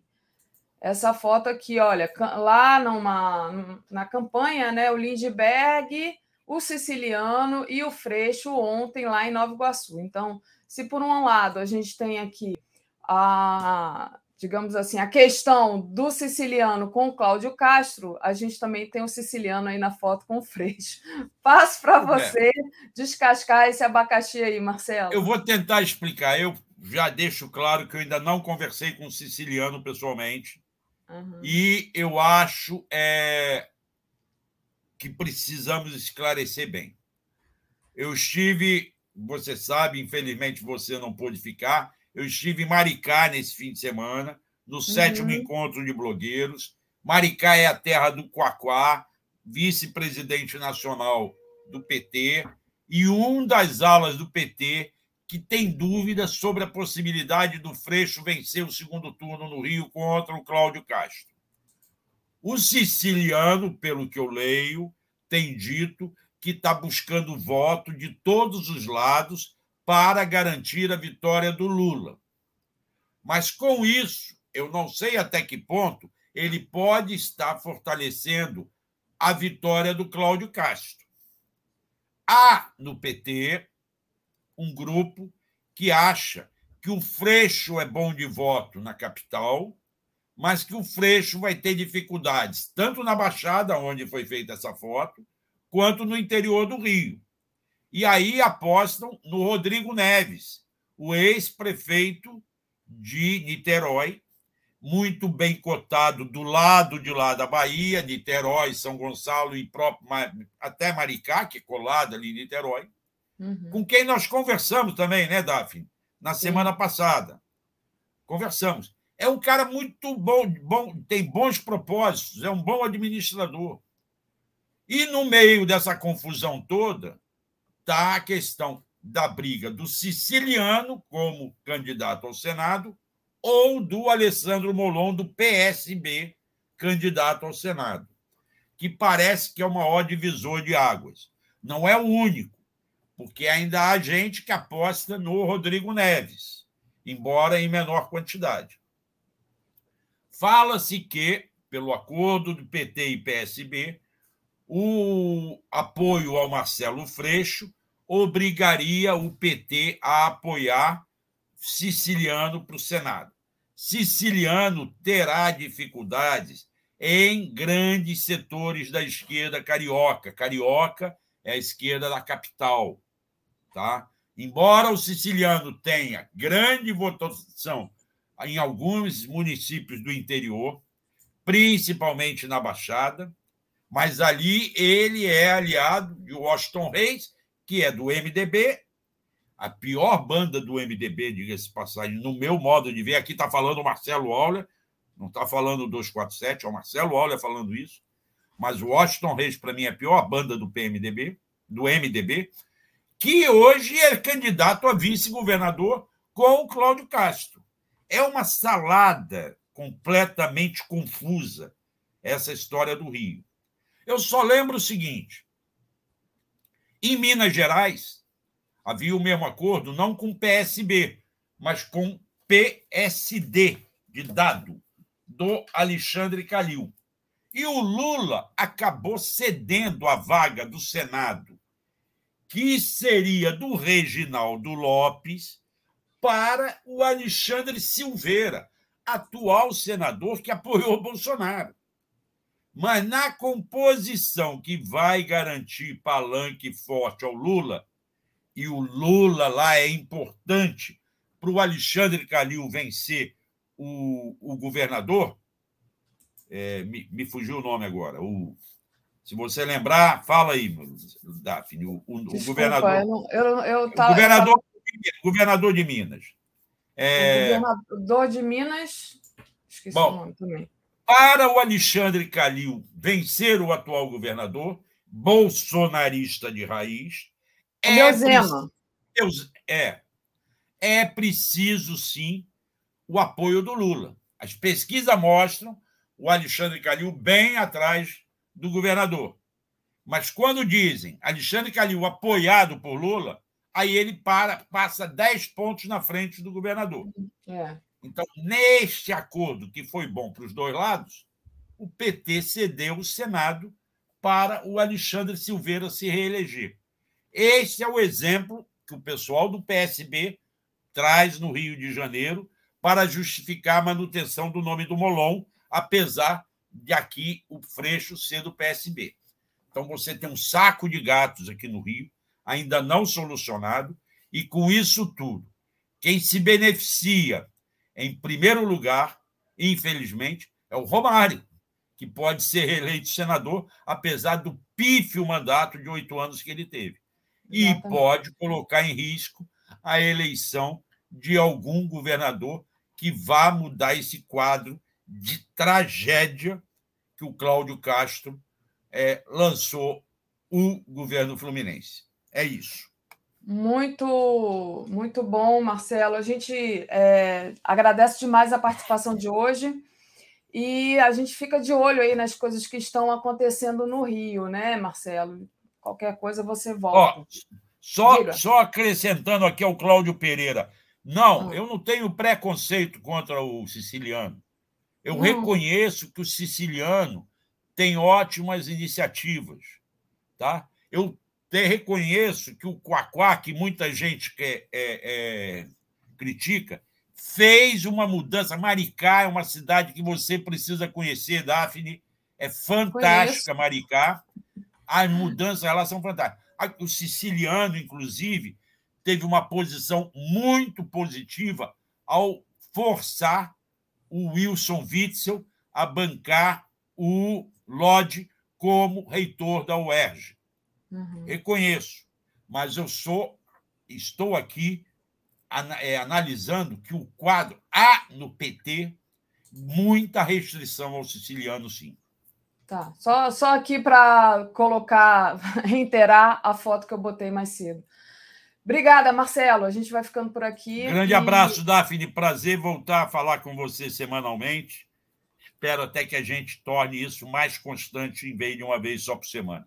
Tá bom? Vamos lá. Vamos um beijo Valeu, grande em toda a comunidade, um beijo grande todo mundo.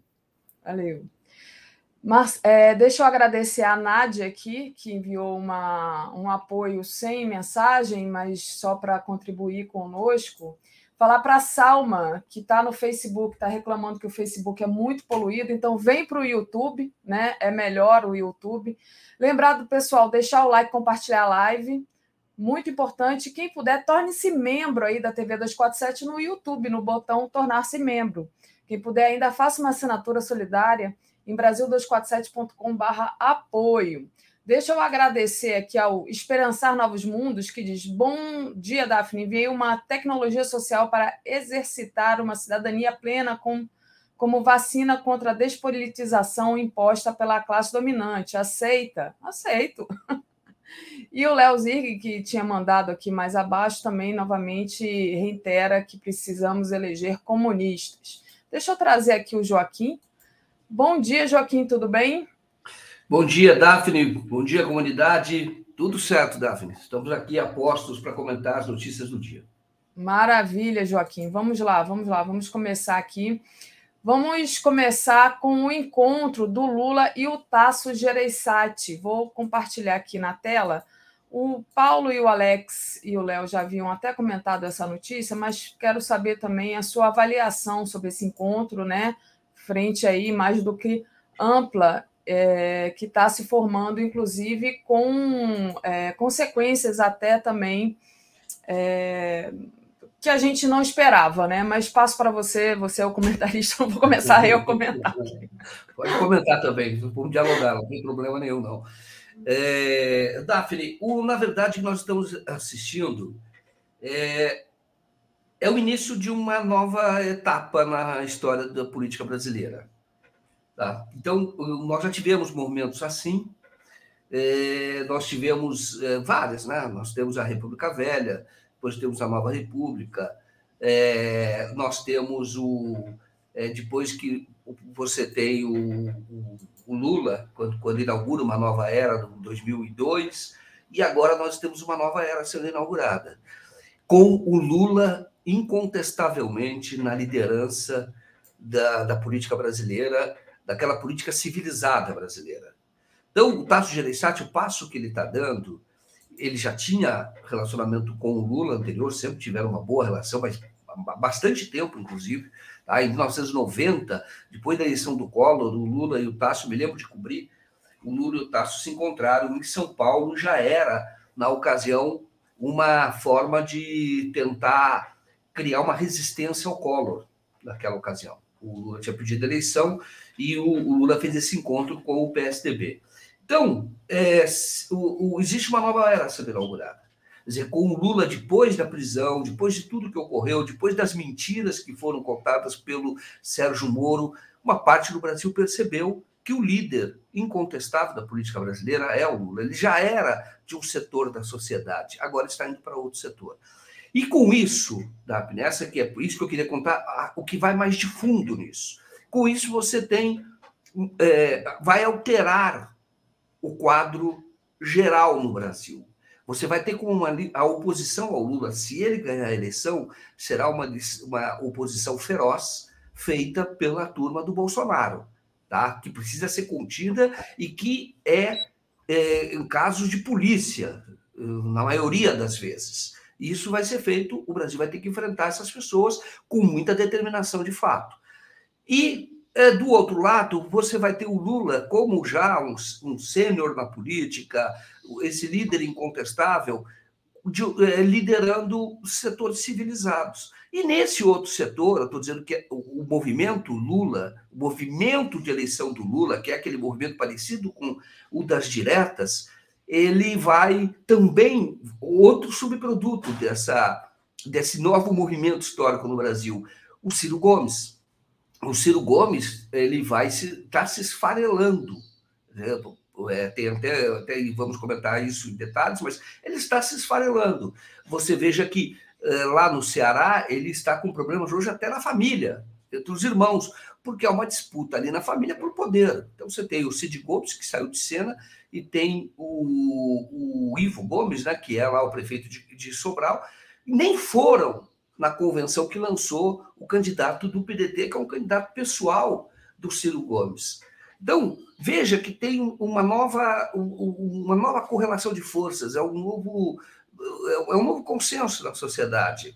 E, e nós teremos, então, a partir de 2023, se as pesquisas se confirmarem, tudo indica que vai se confirmar, nós teremos, eh, de um lado, essa oposição feroz do bolsonarismo, mais uma outra oposição que é muito menor, mas que é dos lavajatistas, representada aí pelo que sobrou do Moro, e depois você vai ter o, o, setor da sociedade tentando reconstruir esse país. E é claro que haverá também uma, uma, uma tensão, porque a gente não pode imaginar que o fisiologismo do Centrão vai desaparecer, não vai. Tá? Você precisa de você precisa de voto no Congresso para aprovar, para poder governar. Então, ah, é possível que eles se reciclem, mas eles acabam tentando ir para o governo de alguma maneira. E não dá para rejeitar, porque se eles têm voto, eles têm espaço. O que não dá para aceitar é desonestidade. Mas é, isso vai ocorrer como sempre ocorreu no Brasil. E aí eu aproveito para fazer esse comentário e dizer para vocês: olha, o mais importante hoje, e eu estou falando para aqueles que vêm de vez em quando aqui na live 247, que eu gostaria que viesse mais vezes e que não tem uma atuação, uma militância mais eh, progressista. É muito importante hoje votar em parlamentares alinhados com o, o projeto do Lula, tá? E esse projeto que não é só do Lula, porque tem o, falei, tem o, o Alckmin de vice e o Lula tentando ampliar cada vez mais, cada vez mais ampliando com outros setores da sociedade, para dizer o seguinte: ah, no Brasil é de todos nós, interessa a todos nós reconstruir esse, esse país. Mas é muito importante, muito mesmo, que aqueles políticos que sempre se elegem, o que é do Centrão, aqueles que têm aqueles currais, como o Arthur Lira em Alagoas, que eles não tenham espaço. Ele vai, o Arthur Lira, o ideal seria que ele nem tivesse mandato. Muito difícil que isso ocorra mas o ideal é que não tivesse mandato, porque é o herdeiro do Eduardo Cunha. Até o Eduardo Cunha parece que vai se candidatar também. Agora, é, é, a eleição parlamentar este ano é muito importante, é mais importante do que em todas as, as outras épocas, sempre foi, mas a gente não ligava muito. Agora é importante para garantir que um projeto aprovado nas urnas no nível do, da, do candidato a presidente, do vice-presidente, ele seja executado. E para isso a eleição no Congresso é bastante importante. Mas, enfim, ganham alguns, perdem outros. Quem é que está perdendo? Aquele Brasil atrasado. Um Brasil enganador, na minha opinião, que é o Brasil do Ciro Gomes. Tá? Enganador, egoísta, vaidoso, esse está perdendo. Está perdendo o lavajatismo. Isso é ótimo para todos. E, principalmente, o que é mais importante, está perdendo a, a política que, que, da violência, daqueles que querem o poder, que não é pelo voto, não é nesse campo institucional, querem o voto pela violência, amedrontando, que inclui aí milícia, que é o modus operandi, ou essa defesa que se faz até de uma guerra civil. Porque muitas vezes o Bolsonaro diz isso, o que ele quer é ter apoio. Pode ser até que ele não queira fazer efetivamente uma guerra civil, porque o negócio do Bolsonaro é, é riqueza, é dinheiro, é rachadinha. E, e, numa confusão ele acaba não tendo nada disso. Mas ele estimula esse povo, que é esse povo que garante os mandatos e a popularidade dele.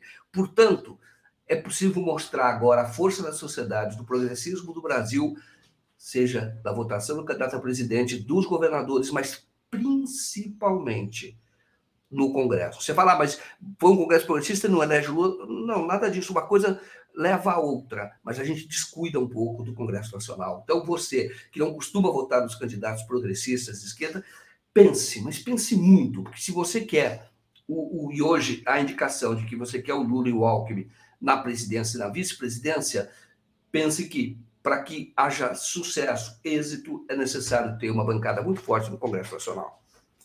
Muito bom, Joaquim. Só para ilustrar um pouquinho, porque você falou do Ciro e a gente tem aqui o comentário do Ricardo Garcês que diz: o Ciro demonstrou ser muito sem tato. Eu acho que dizer que o Ciro é sem tato, sem tato é até elogio. Aí eu tinha colocado aqui na, na, na tela né, essa matéria que é o detalhamento, né, que o Ciro brigou com os próprios irmãos antes de romper aliança com o PT no Ceará, né? Então tá aí para ilustrar o senta, sentato do Ricardo Garcês que mandou aqui um comentário para gente, Joaquim.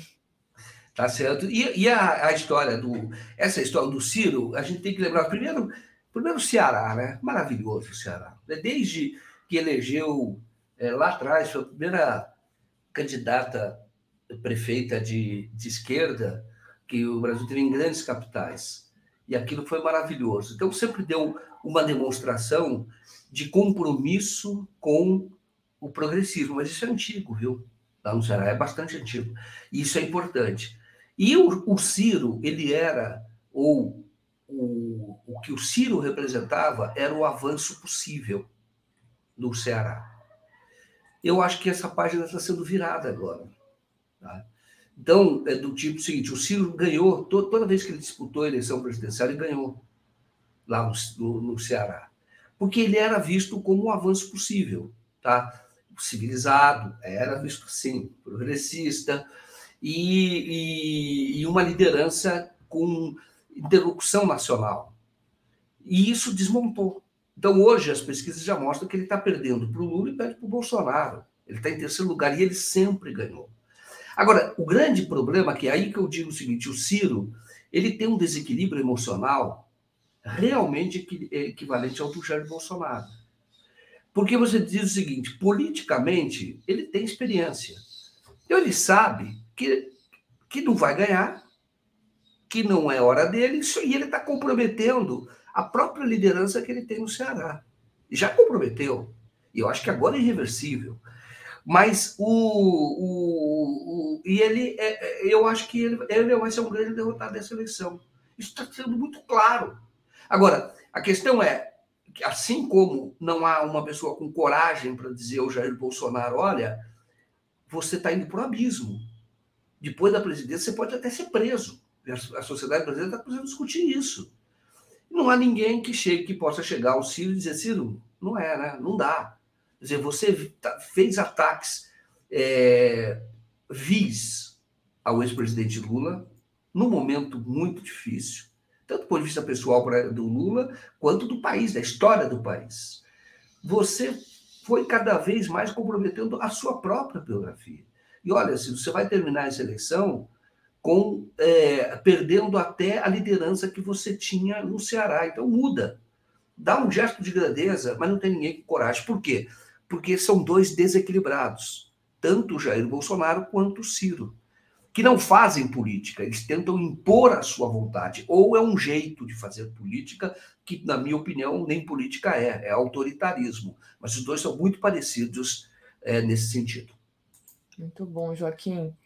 É, deixa eu agradecer a todo mundo que está aqui nos enviando é, mensagens comuns mesmo, sem ser superchat. Também é muito bom essa interação com o público Sim. e pedir para vocês é, não se esquecerem, quem puder, faça aí é, uma assinatura solidária em Brasil247.com.br apoio ou torne-se membro é, no YouTube. Joaquim, mudando de assunto, deixa eu trazer aqui agora para você comentar o editorial da Folha de São Paulo, né? Essa folha que é, sempre foi golpista, digamos assim. Hoje ela escreveu sobre o golpismo de Bolsonaro diz que golpismo de Bolsonaro é desespero para fugir da cadeia. Então, o jornal aponta que golpismo não prosperará. Então, essa é a posição da Folha. E você acha também, você concorda que é o desespero do Bolsonaro que ele demonstra? Bom, eu diria que ele está fazendo o que dele se esperava. Então, se você olhar, ele está seguindo o roteiro dele do, do Bolsonaro. Se você olhar, ele tem um padrão.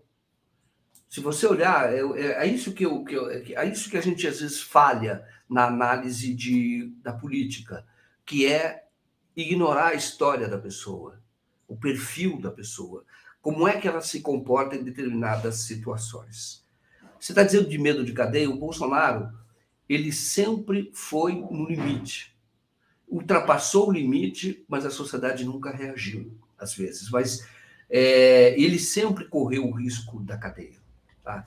A sociedade é que nunca o enquadrou. Pelo contrário, através do CQC, e Luciana Gimenez tentava naturalizá-lo. Tá? Mas ele já deu motivos para a cadeia ao longo de toda a vida. Então, eu diria para você que eh, o, o, Bolsonaro é que ele sabe, se fala medo da cadeia, não, ele sabe que a sociedade brasileira e a instituição brasileira, a hora que eu vou falar, é pesado é frouxa. Ele sabe disso. Por isso que ele anda. Ele é como aquele aquele filho que se perdeu. Ah, mas o Bolsonaro não é filho. É uma aberração, mas eu digo o seguinte: eu estou fazendo só uma comparação. Quando você, você permite que determinada pessoa faça, faça, faça, faça, faça, e não há, nada acontece, vai continuar fazendo. Você vai, e depois chega uma altura que você não contém mais. E é nesse sentido que eu estou falando, tá? Então, no caso do, do, do, do, Bolsonaro hoje, se você falar do golpismo, o Bolsonaro é golpista desde que estava no exército. Ele sempre foi de desrespeitar o seu comando. Tá? O comandante dele, vou dar um, vou dar um exemplo aqui, ele chegou a certa altura no, no, no exército e falou: Eu vou garimpar, porque eu quero ficar rico. Pelo exército, eu só tenho uma motocicleta e tenho um chevette. Não é nada, e eu preciso melhorar de vida, porque ele sempre quis ficar rico. E ele, o comandante dele, não, você tem compromissos aqui no exército, você não pode sair assim.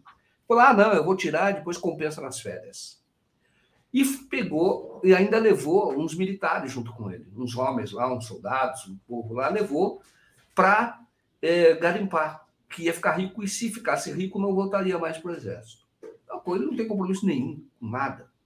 Aí ele, ele foi e voltou sem estar rico e voltou pouco depois.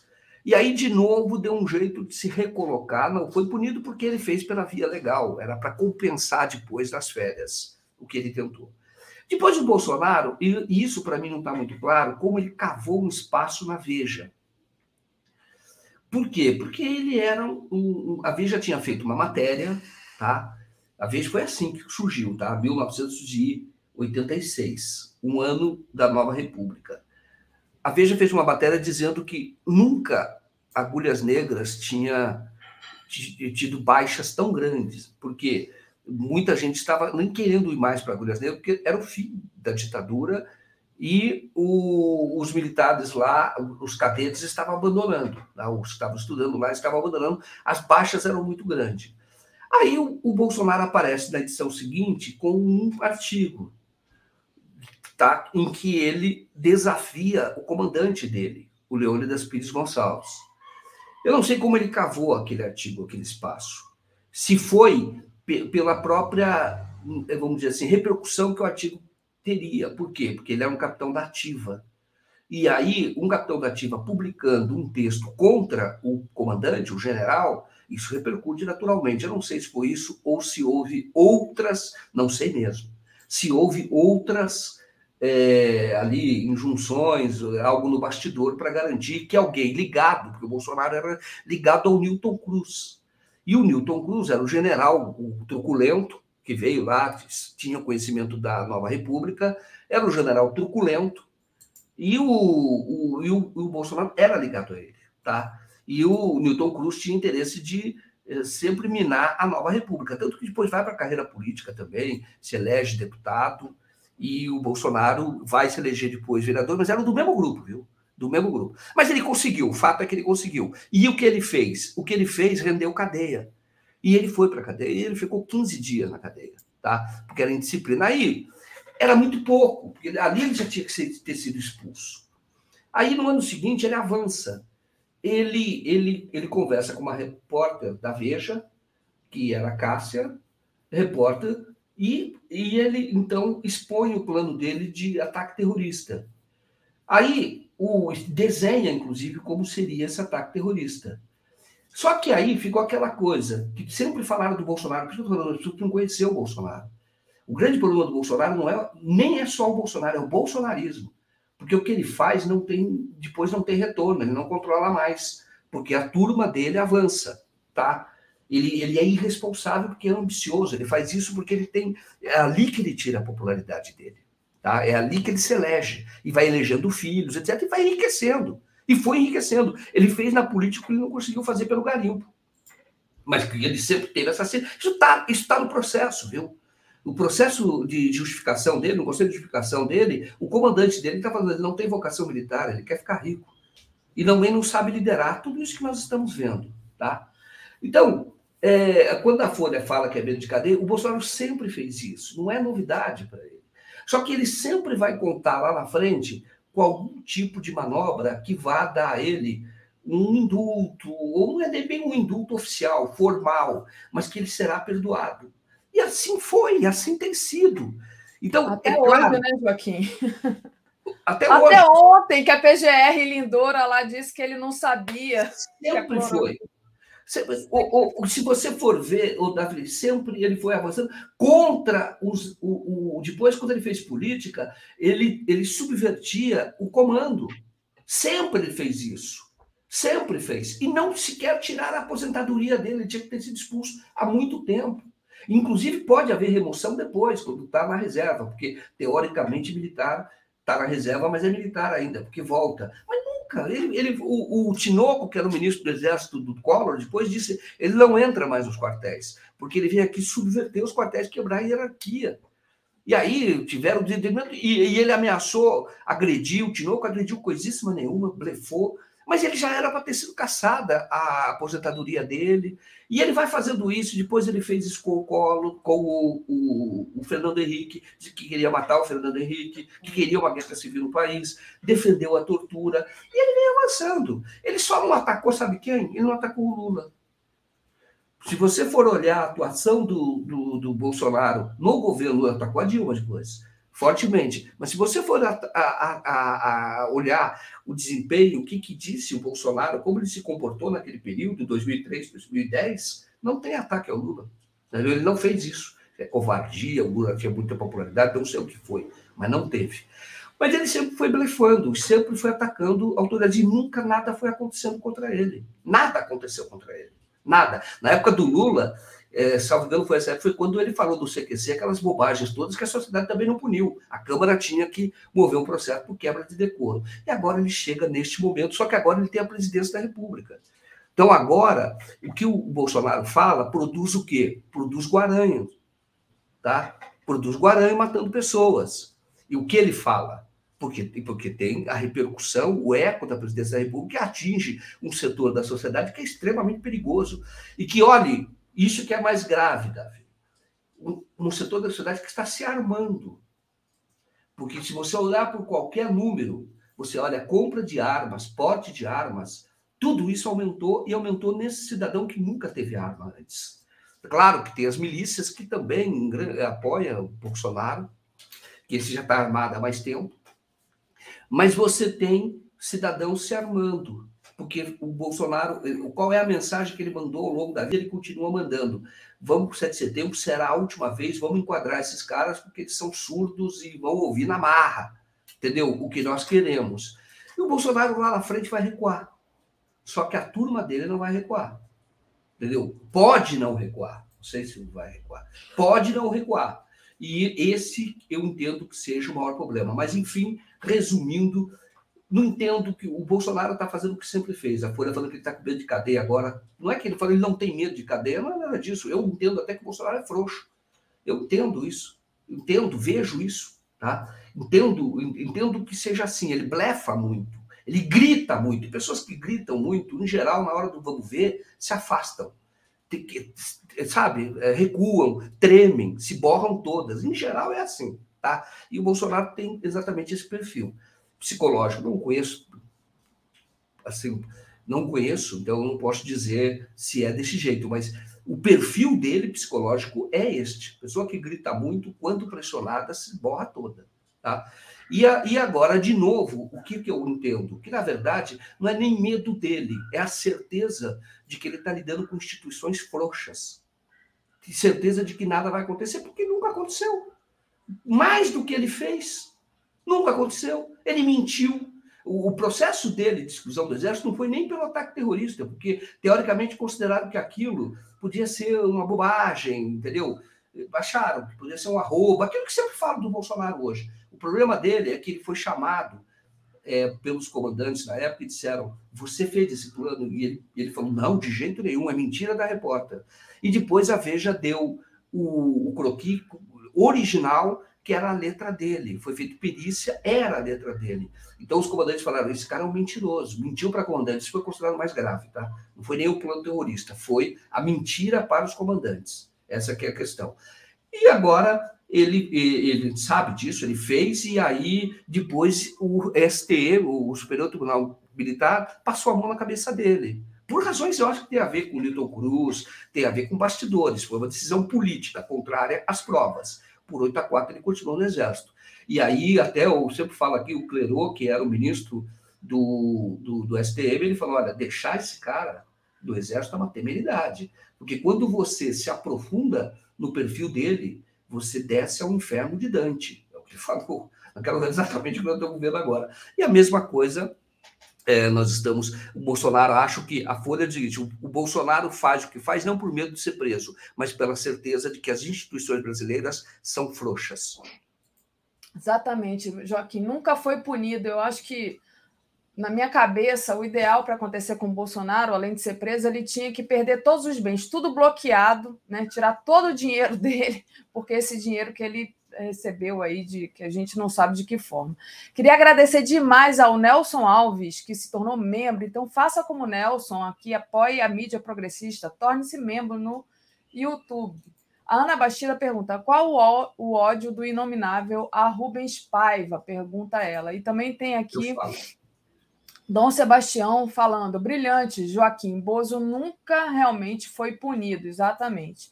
E além disso, né, quer dizer, nunca foi punido se a gente pegar aquela frase ontem lá da Lindora Araújo, a vice-procuradora-geral da República, pedindo arquivamento das ações contra Bolsonaro na ocasião da CPI da, da, da Covid, ela diz: não há indícios de que Bolsonaro detinha conhecimento à época da, da suposta e absoluta ineficácia dos fármacos cloroquina e hidroxicloroquina no combate do novo coronavírus. Me poupe, né?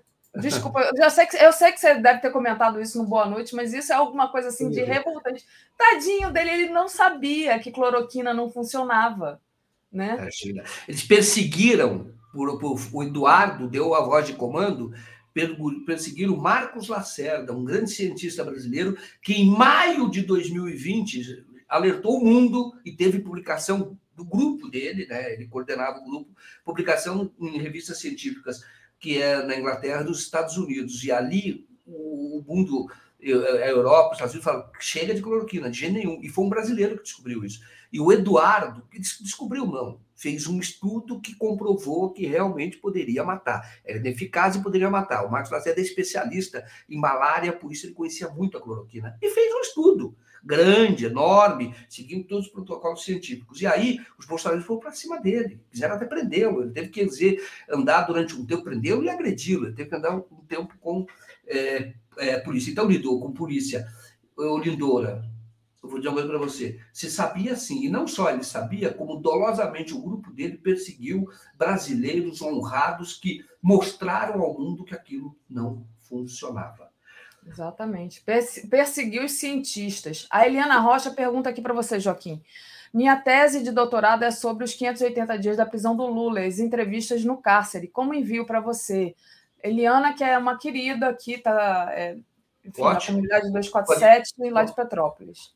Tá, ó, primeiro pode mandar por e-mail, que é joaquim.brasil247.com.br, será ótimo. joaquim.brasil247.com.br. Daphne, me permite fazer um comentário sobre o Rubens Paiva. O Rubens Paiva é ressentimento. O Bolsonaro, ele é um ressentido, tá? Primeiro que o Bolsonaro, ele é o tipo do cara... Vamos falar a verdade, ele é o cara que vem de uma região pobre, cresceu no Brasil, mas que é uma pobreza que não produz cultura. Porque você dirá, a pobreza produz cultura? O que você está falando, Joaquim? Não, eu digo que no Nordeste, por exemplo, é inegável que há manifestações artísticas extremamente importantes em regiões onde havia muita pobreza.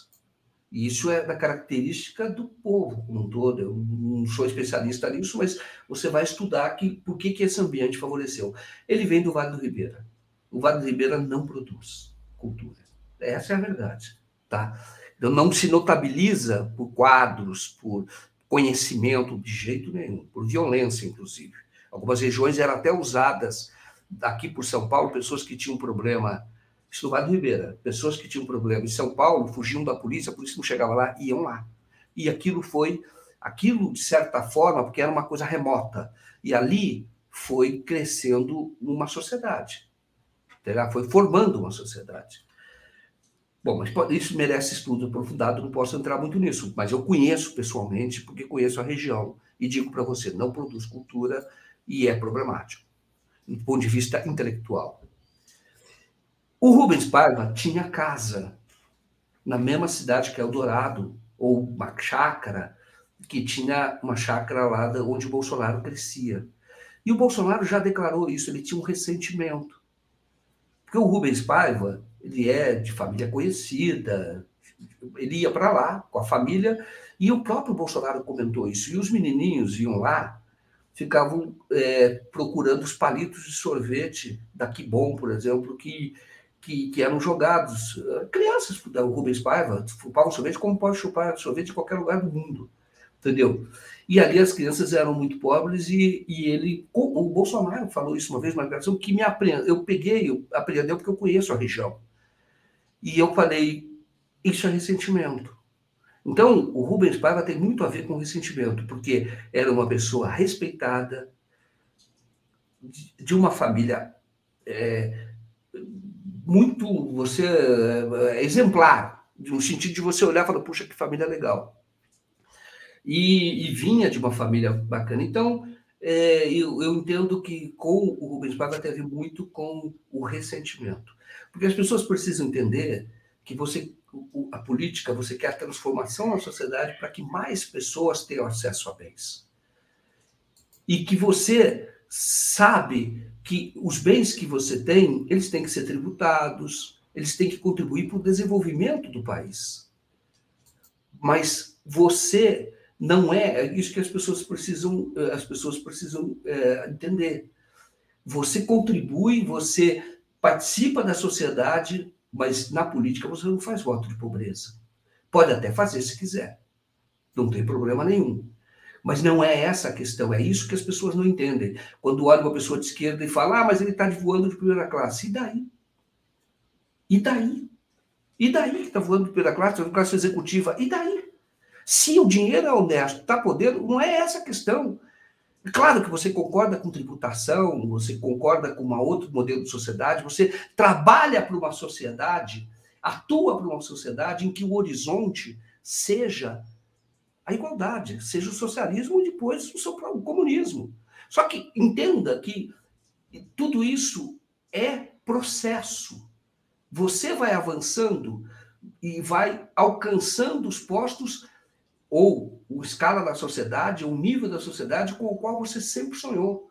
E você quer isso, porque sabe que isso é importante para todos. Mas eh, as pessoas confundem um pouco a política, acham que não, se você é de esquerda não pode ter iPhone, por exemplo. Coisa, a história é essa, se vai ter iPhone. E daí? O que, que muda? E daí? Agora, vai continuar defendendo que todos tenham iPhone, que essa tecnologia chegue para todos, que os meios de produção não sejam utilizados para o enriquecimento de uns e a pobreza de outros. Que você não explore e se aproprie do trabalho. Você defende uma sociedade nesse sentido. Então, às vezes, eu vejo até um complexo de culpa, até na esquerda, às vezes, que não entende que esse discurso é para paralisar. E não é assim. E o Rubens Paiva era de uma família que tinha muito bem colocada eh, econômica e socialmente, muito bem colocada. E o Bolsonaro não, ele vinha de um bando de ignorantes, sempre foi assim. E ele tinha ressentimento, e ele mostra isso até hoje. Perfeito, Joaquim.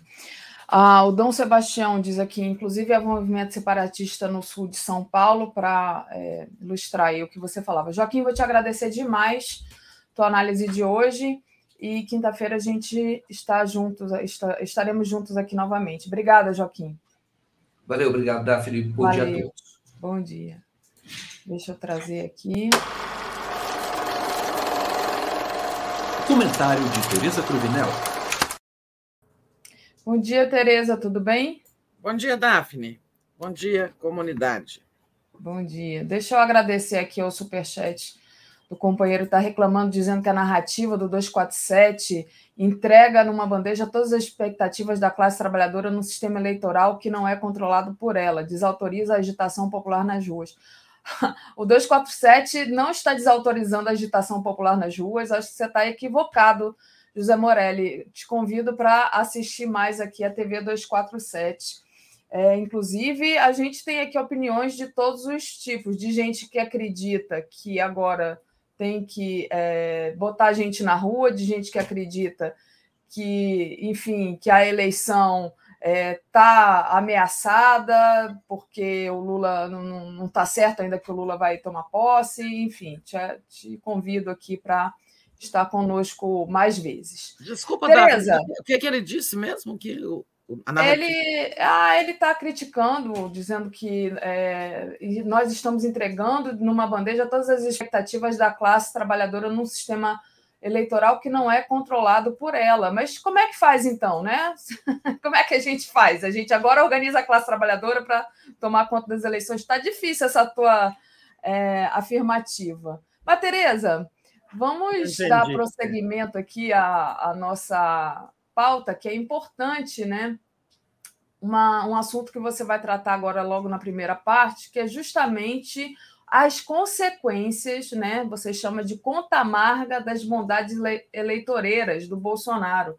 Bolsonaro vai cortar 7 bi, gente, é bi, tá? Não é min, não, é bi, no orçamento, bilhões no orçamento da saúde e da educação para compensar os, entre aspas, gastos sociais. Gastos sociais que a gente sabe, né, Tereza? Ele não está nem aí para isso, né?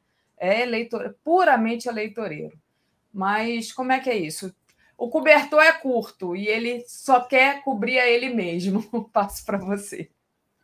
Então, é, são os 42 bilhões né, é, que eles é, empenharam é, comprometeram com o pacote das bondades, entre aspas, é o aumento do Auxílio Brasil pra, de 400 para 600 reais, o mil reais dos caminhoneiros, que, por sinal, estão aí dizendo que mil reais não faz diferença para eles né, no, no enfrentamento do custo do diesel, e nem irão participar de atos do Bolsonaro, em suma.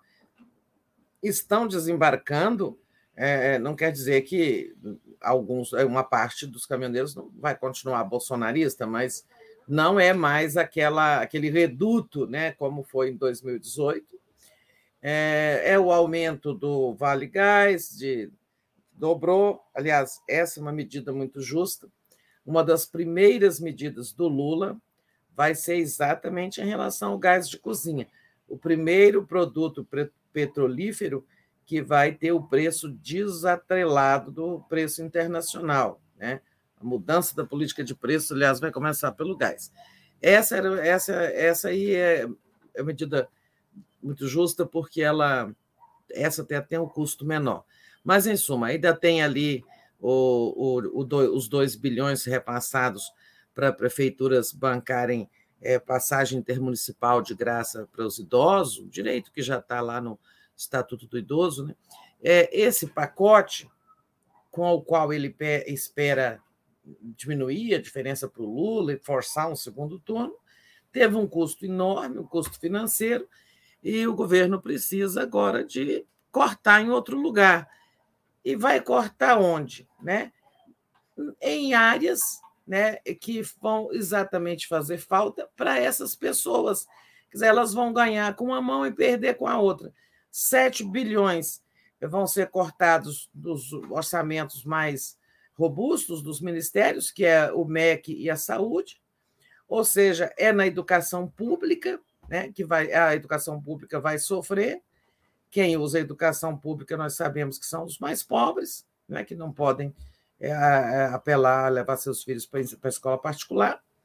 E a saúde, é o SUS. O SUS que já está enfrentando problemas de financiamento e que vai enfrentar mais ainda agora, vai ter mais perdas de recursos. Né? Então, é um negócio, dá com uma mão, uma mão eleitoreira, e tira com a mão insensível das áreas mais importantes para os mais pobres, educação pública e saúde pública. Né?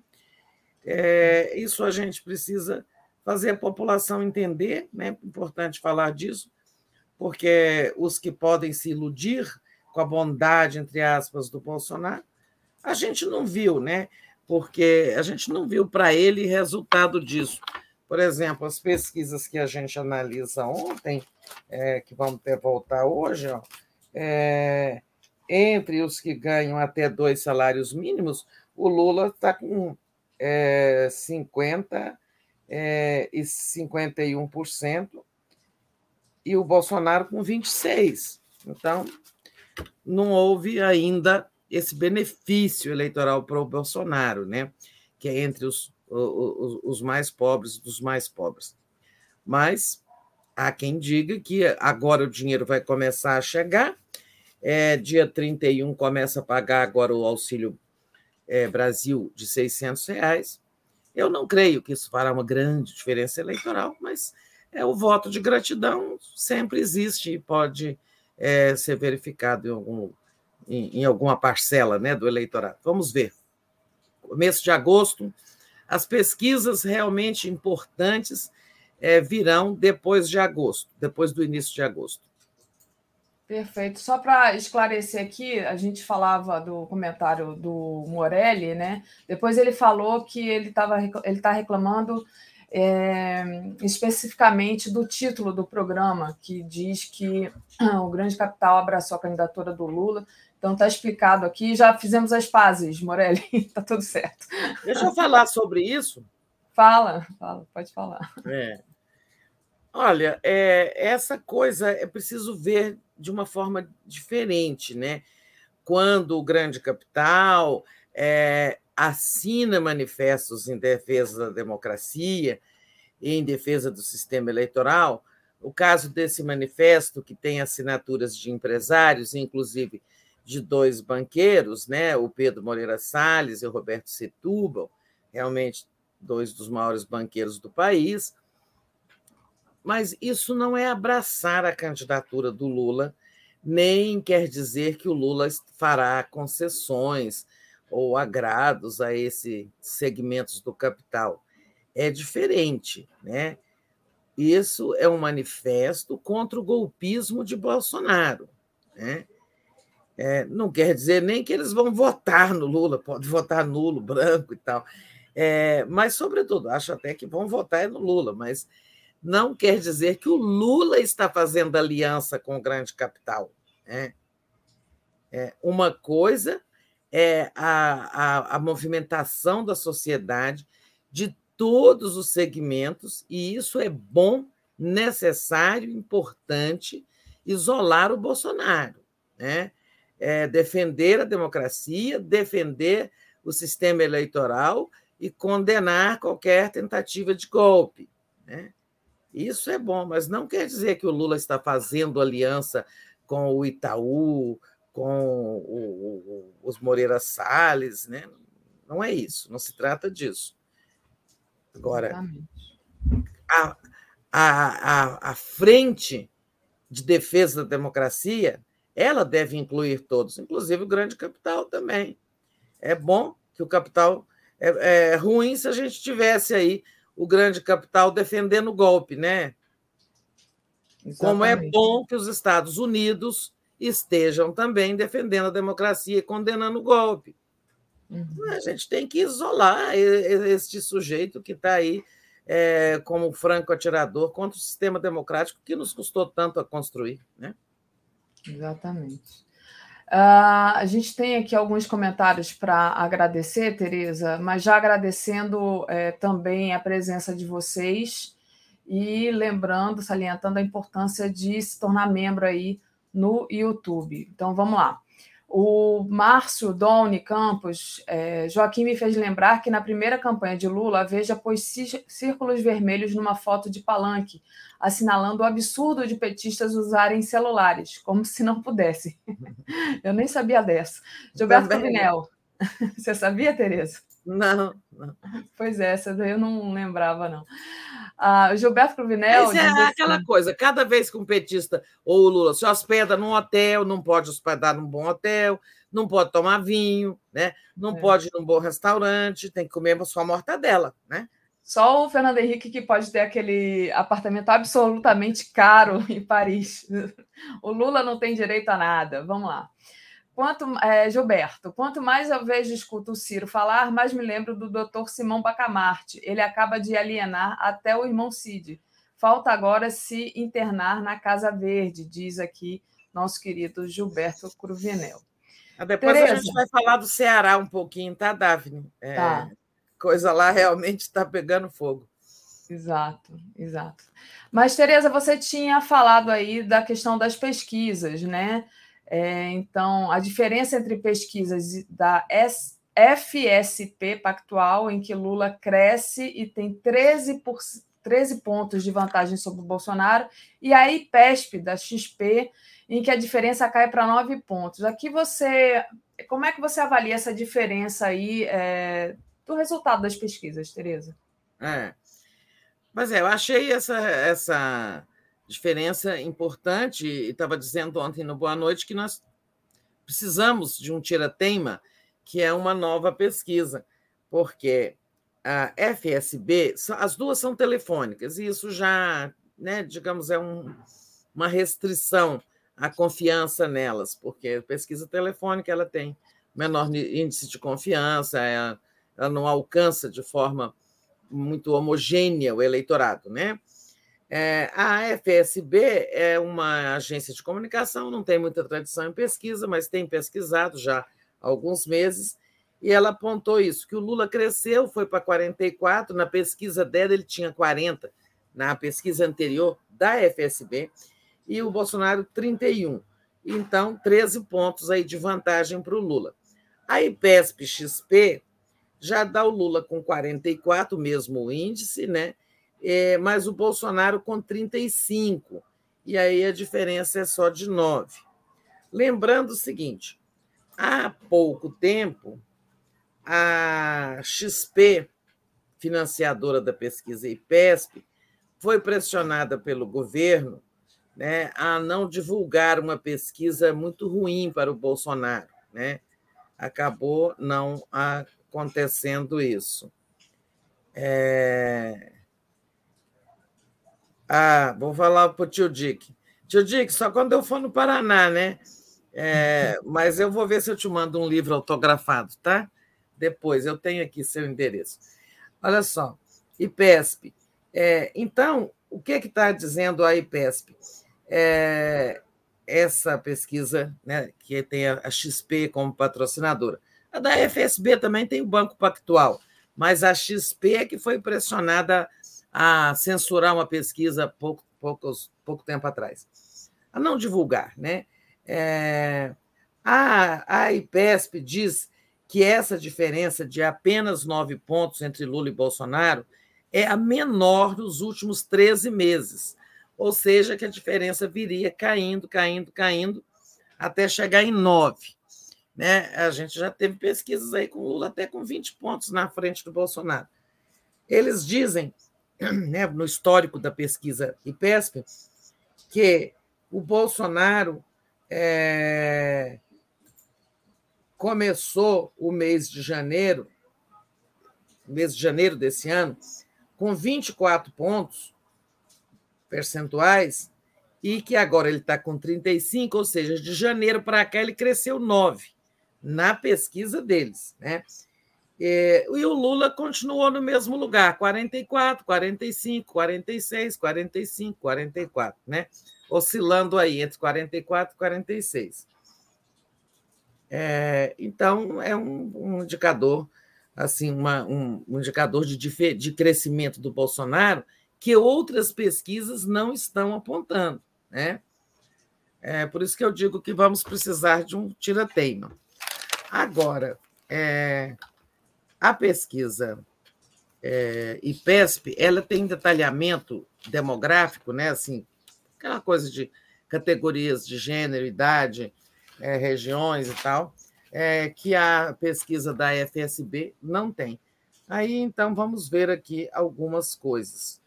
Por exemplo, a rejeição, né?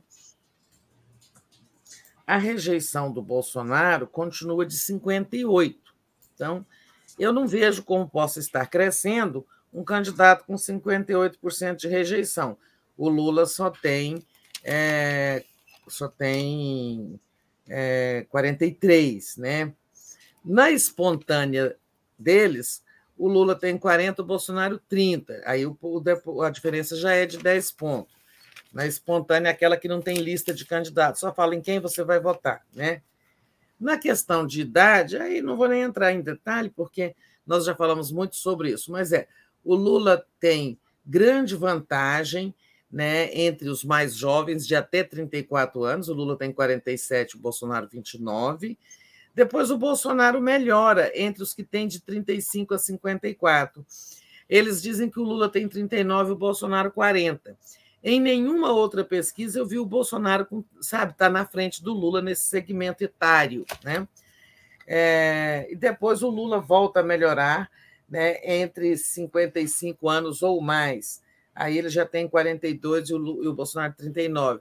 Também acho que essa diferença está um pouco, é, um pouco desa, dessintonizada com as demais pesquisas. Né? É, ensino é aquela coisa, né? O Lula disparado entre quem tem fundamental, 51 a 27, no ensino médio é, é pau a pau, 40 a 40. Também nunca não vejo isso em outras pesquisas. Um empate entre Bolsonaro é, e, e, e Lula no ensino médio, geralmente o Lula tem vantagem. E no ensino superior, isso sim, já tem em todas as pesquisas essa coisa inacreditável, né? As pessoas que têm sendo, a maioria dos que têm curso superior votam no Bolsonaro. Essa eu não posso, é, realmente eu tenho dificuldade. Não adianta dizer, ah, porque quem tem curso superior tem mais dinheiro, óbvio. Mas eu sempre, sempre parto da premissa de que o conhecimento, a instrução, é, abrir os olhos das pessoas, né? Mas, na verdade, isso não acontece. É, o Bolsonaro tem é, 40 é e o Lula 39 nesse segmento. Isso está de acordo com outras pesquisas, isso sim. É na renda, como eu já disse, até dois salários mínimos, Lula 25, 51, o Bolsonaro 26, o Lula tem o dobro, apesar de auxílio emergencial, pacote de bondade tudo mais. Entre os cinco, entre, entre dois e cinco salários mínimos, é, o Bolsonaro teria um ponto a mais que o, que o Lula, 38 a 39. Também discordo. Né? E sim, é, entre os que ganham mais de cinco salários mínimos, o Bolsonaro estaria com 46 e o Lula 38. O Bolsonaro já tem realmente melhor posição nesse segmento, mas eu acho essa pesquisa complicada. No mais, para encerrar, Nordeste, 57 para o Lula, 25 para o Bolsonaro. Né? É, Sudeste, 41 para o Lula, 36 para o Bolsonaro. O Lula, por isso, está todo empenhado aí no Triângulo das Bermudas, né? em ganhar no Rio, São Paulo Minas Gerais. E no Sul, o Lula 33 e o Bolsonaro 46. Olha, essa frente do Bolsonaro aí, se, se outras pesquisas confirmarem, exige mais atenção do Lula à região sul. E no centro-oeste e norte também nós já sabemos que o Bolsonaro tem uma vantagem, 41, Lula 40. Né? É isso. Olha, evangélicos, essa pesquisa diz que o Lula tem 39 e o Bolsonaro 40, então é empate. Né? Entre católicos, o Lula tem 50 e o Bolsonaro 27. Em suma, são poucos números que eu trouxe aqui do detalhamento, mas que também me parecem discrepantes. Vamos aguardar. E, como eu disse, pesquisa boa mesmo será a, serão aquelas que virão depois da grande aposta do Bolsonaro é, no pacote das bondades. Né? Ou seja, a partir de agosto, aí, do início de agosto, é que nós vamos ver se isso produziu resultados. Né? Eu duvido muito. Ah, agora, tem, não é só o pacote. Né? O Bolsonaro tem discurso de ódio, o Bolsonaro usa máquina, os aliados dele do Centrão estão distribuindo aí, fazendo, é, ganharam é, verbas do orçamento secreto para obras que estão anunciando por aí. Chega lá na cidade do interior, Bolsonaro, através de mim, está botando tantos milhões aqui para essa ponte, para esse ginásio, para isso, aquilo, aquilo. Tudo isso impacta a eleição. E depois é, vamos ter, é no dia, se não me engano, dia 16 de agosto, o início do horário eleitoral. E dessa vez o Bolsonaro vai à televisão. Vocês lembram que em 2018 ele tinha ali um minuto de tempo de televisão, era candidato por um partido isolado, PSL. Ele mal usava a televisão, né? Faltava pouco dizer: meu nome é Bolsonaro, como Enéas, né? Ele apostava só nas redes sociais. Agora ele é candidato por uma coligação ampla, né, com o Centrão, e ele vai ter um tempo de televisão pouco menor que o do Lula, tá? É, o Lula vai ter 3 minutos e 10 em cada programa e o Bolsonaro 2,50. Né? Então, vai ser quase do mesmo tamanho o espaço de um e de outro. É, isso também vai impactar a eleição. Não, eu não concordo com certas interpretações de que o horário eleitoral não impacta. Impacta sim. E dá para a gente imaginar tudo que o Bolsonaro vai dizer nesses três minutos, né? Pois é, né? O Bolsonaro é que é aquele que faz, é, que fala qualquer fala, coisa. Fala qualquer, qualquer coisa. coisa. Fala qualquer coisa. Não tem compromisso com nada, nem com, com a verdade, nem com a coerência. Principalmente com a verdade, ele não tem compromisso, né? Nenhum. Nenhum. Tereza, deixa eu agradecer aqui as pessoas que estão é, nos enviando superchat. Então, o tio Dick, que já ganhou um livro da Tereza aí. O Ricardo, que diz, Ricardo Souza, morri de rir com a pesquisa do Data Toalha de um camelô paulista que saiu no Metrópole. Já estava 105 Lula e 15 é, Bolsonaro. Ricardo, antes de ter saído, saiu vários vídeos né, do Data Toalha. Eu fiz um Data Toalha lá no Rio, fui na Rua da Carioca, de um, de um em um, camelô perguntando é, quem vendia mais e todo mundo foi unânime. O Lula vende mais. Ah, o Dom Sebastião diz: Tereza, tem muita gente com faculdade paga que é ressentida. Cansei de ouvir que não admitiam que o povão fizesse faculdade de, graça, ProUni, cotas e etc. E a Leila Matos diz assim: é verdade, Tereza. Existe isso, é.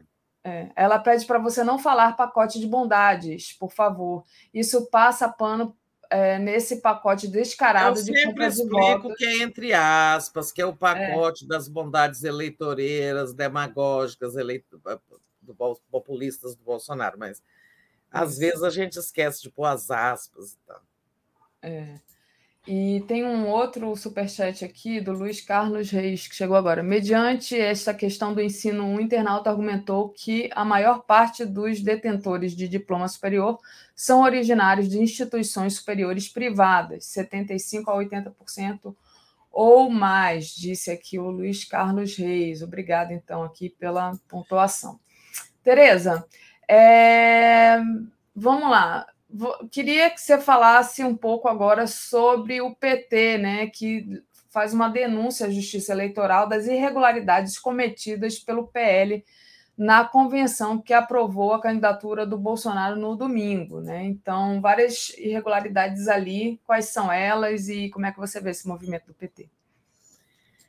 É, é, agora que está chegando a hora do registro de candidaturas, é claro que todas as denúncias que possam comprometer a, o registro da candidatura do Bolsonaro vão surgir e, e foram muitas irregularidades, né? O uso do fundo partidário pelo PL, nós falamos ontem, né? Houve carro que não desapareceu, né? contratação de empresas dos próprios dirigentes do PL, né, para prestar serviço, organizar convenção, qualquer coisa assim, serviços em geral, é, e é, um conjunto de irregularidades de, de organização, é, editais, é, o, e, sobretudo, o um gasto enorme de dinheiro, parece que 700 é, 700 mil, impulsionando com, anúncios na internet, uma coisa que viola a lei eleitoral nesse momento. É, eu acho que o, o, a ação do PT visa, digamos, é, embaraçar o registro da candidatura do Bolsonaro. Mas eu não sei fazer prognóstico é, sobre o que vai acontecer, não. Assim, porque isso é tem que ser julgada à luz da lei eleitoral pelo TSE. Certo é que o registro da candidatura do Bolsonaro está enfrentando um, assim, uma blitzkrieg de ações, denúncias, né? muitas. É, mas eu não, isso é tudo que ele quer. Né?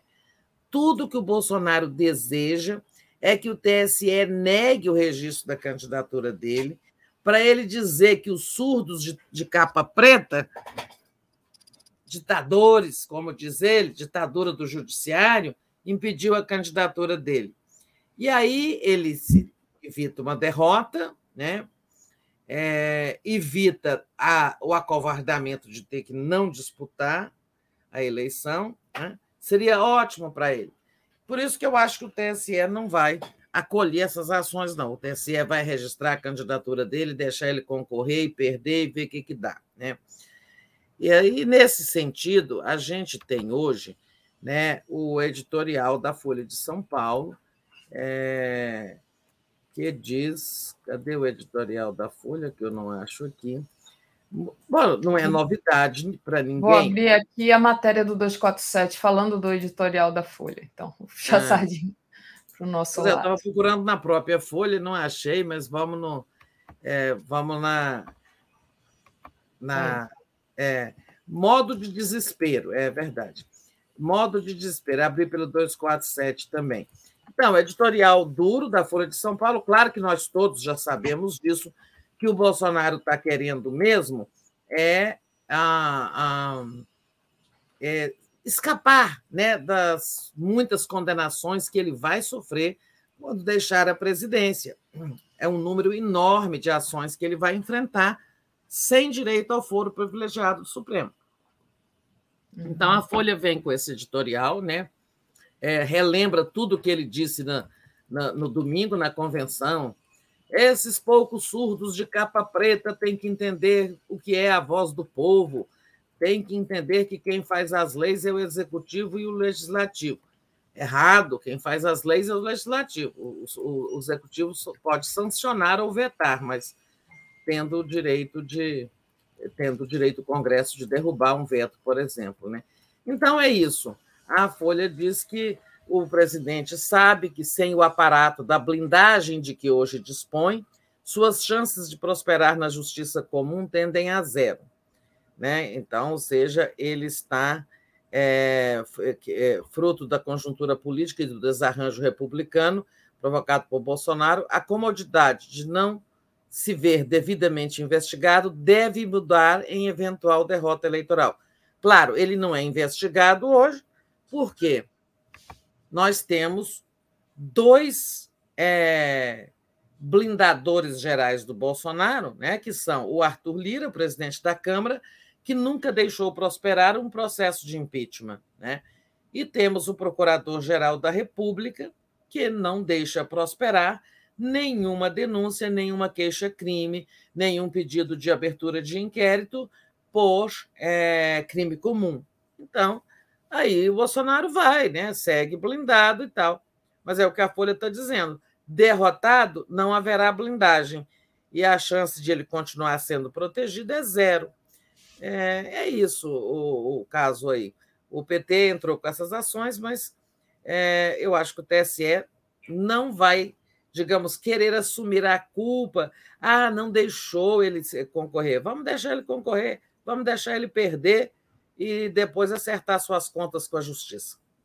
Certo, Tereza. Deixa eu agradecer ao Ricardo Souza, que diz que acha que o FIES deveria ter compromisso em ter no programa pelo menos uma cadeira de direitos humanos e civilidade. Acho mais, mais ainda, Ricardo, eu acho que as universidades particulares deviam ter um compromisso, por exemplo, a gente vê agora fechamento da Unicinos, gravíssimos professores todos postos na rua, depois de terem recebido bastante dinheiro do governo federal para montar lá vários programas bem avaliados na CAPES, né? várias bolsas de estudo para os seus alunos. Eles realmente agora, porque não estão dando, não está dando lucros, eles fecham tudo assim de uma hora para outra. A Unicinos Mas, fechando, é? Foi. A gente até tem uma matéria, tem uma, um artigo é, sobre isso é, na home da 247 que foi escrito pelo Chico Teixeira, professor. Está aqui, olha, é, o título é. Deixa eu abrir aqui, agora sumiu. Vamos lá, estava bem aqui. Falando do fechamento da Unicinos. Cadê, meu Deus? Ah, achei. Questão da Unicinos é fomento acadêmico. Bem interessante o artigo dele. Só rapidinho, gente, para a gente não se perder aqui, porque não estava na nossa pauta. Mas está aqui quem quiser lá olhar a opinião do professor Francisco Teixeira, tá? É, sobre a questão Unicinos e o fomento acadêmico, né? Tem que ter uma cobrança aí, porque isso tudo também é dinheiro público, tá? E, Tereza, deixa eu agradecer ao Márcio Doni. Daqui a pouquinho, Márcio, a gente vai falar sobre Simone Tebet. Simone Tebet, ontem na Globo News, foi bem desonesta intelectualmente, mesclando Lula e Bozo em diversos aspectos e ocasiões da entrevista. Nojento. Vocês viram, Tereza e Daphne? Eu não vi, Márcio, eu não, eu não é, dificilmente acompanho a Globo News, mas é a tática, né, Tereza, de misturar é, Bolsonaro e Lula, que é a tática da terceira via. Já passo para você comentar, Tereza. É... Deixa eu só ver se tem mais um comentário, que aí eu já passo, se você quiser comentar essa questão aí do, do Márcio, e a gente avança aqui. Da Tebet. É. Não, não tem, já li todos. É. Pode ir. É, deixa eu aproveitar e falar um pouquinho da Tebet, então. A gente já tem um ponto aí, que é o MDB na Justiça. Olha, eu assisti assim aos pedaços, porque a entrevista foi muito longa e batia com boa noite. Eu estava me preparando para boa noite, aí não vi mais, saí, entrei no ar aqui na outra sala. É, depois, quando terminou o Boa Noite, a minha participação no Boa Noite, a entrevista continuava rolando. É, mas, assim, ela foi a Simone Tebet de sempre. Ela quer ser a terceira via, ela quer ser alternativa. Ela realmente, em alguns momentos, eu vi esse tipo de coisa, como se Lula e Bolsonaro fosse a mesma coisa, falando muito sobre a polarização, contra a polarização, etc. Agora, é, eu acho que ela talvez esteja na última, até na última semana, na última semana da candidatura dela, que talvez, sabe por quê? Problemas de toda parte. Olha só, é, o MDB lulista, né? entrou na justiça pedindo adiamento da convenção de amanhã, né, que deve convocada para aprovar a candidatura dela. É, independentemente do resultado, se a justiça vai ou não acolher esse pedido de adiamento, é, eles pedem mais tempo para debater, dizem que faltou discussão interna, etc. É claro que é uma manobra, né? mas eu não sei se a justiça vai acolher ou não esse adiamento. De qualquer forma, o prazo para convenções termina dia 5 de agosto. ainda que a justiça acolha, na próxima, nos próximos dias terá que haver a convenção. Mas isso fragiliza demais a candidatura dela. E o mais grave, né? É, se não me engano, é, é hoje ou amanhã que o Lula tem um encontro com o Tasso Gereissati, né? Deixa é... eu abrir aqui a matéria, tava até eu ia abrir ela já deixar no ponto. É quarta-feira. Quarta-feira, amanhã, né? É, é, é, que nós vamos falar do Ceará também, né? mas faz parte da novela cearense é, esse encontro do Lula com o Tasso Gereissati para a, discutirem uma aliança local, né? Aliança né? não quer dizer que o Tasso está apoiando o Lula, né? A candidatura presidencial do Lula, pelo menos ainda, né? É para discutir uma aliança local, né? Na, em apoio à candidatura é, petista que foi lançada lá contra a do pedetista Roberto Cláudio, é, a do. Eumano. Eumano Freitas, né? Bom, e o Tasso Gereissati, do PSDB, que até agora é tido como o provável vice dela, né? também está caindo fora. O PSDB deve se reunir e abdicar de indicar o vice na chapa da Simone Tebet. Olha, quando o principal parceiro cai fora, que é o principal parceiro do MDB da Tebet, né, que são muitos MDBs, é, é, é o PSDB. O PSDB não quer nem entrar na chapa, então, e, e, não só não quer entrar na chapa, não quer dar o vice, o Tasso Gereissati vai cair fora, como também, em alguns lugares, o PSDB já está apoiando candidatos outros. Por exemplo, em Minas, estão apoiando Ciro Gomes. Né? Então, é por isso que eu digo, talvez ela esteja nos últimos dias da candidatura dela. Por quê? Eu, se fosse uma candidata que tem meu partido, metade contra mim, meu principal aliado caindo fora, não quer nem indicar meu vice. Eu ia dizer, mas que condições eu tenho de continuar nessa disputa, né? Ia cair fora, ia renunciar essa candidatura. É, é óbvio que ela não tem sustentação nem dentro do MDB, nem junto ao principal aliado, que é o PSDB. Né? Mas deu de Simone, de Simone Tebet, tá, gente? Tá, então tá. Não, eu ia perguntar porque você ia falar justamente dessa ação do, da ala lulista do MDB, né? É, mas qual seria assim a vantagem de adiar a, filiação. Não entendi, Tereza. Desculpa, estou meio lenta hoje. É, não, não, por isso que eu digo, não, não, não é nada, né?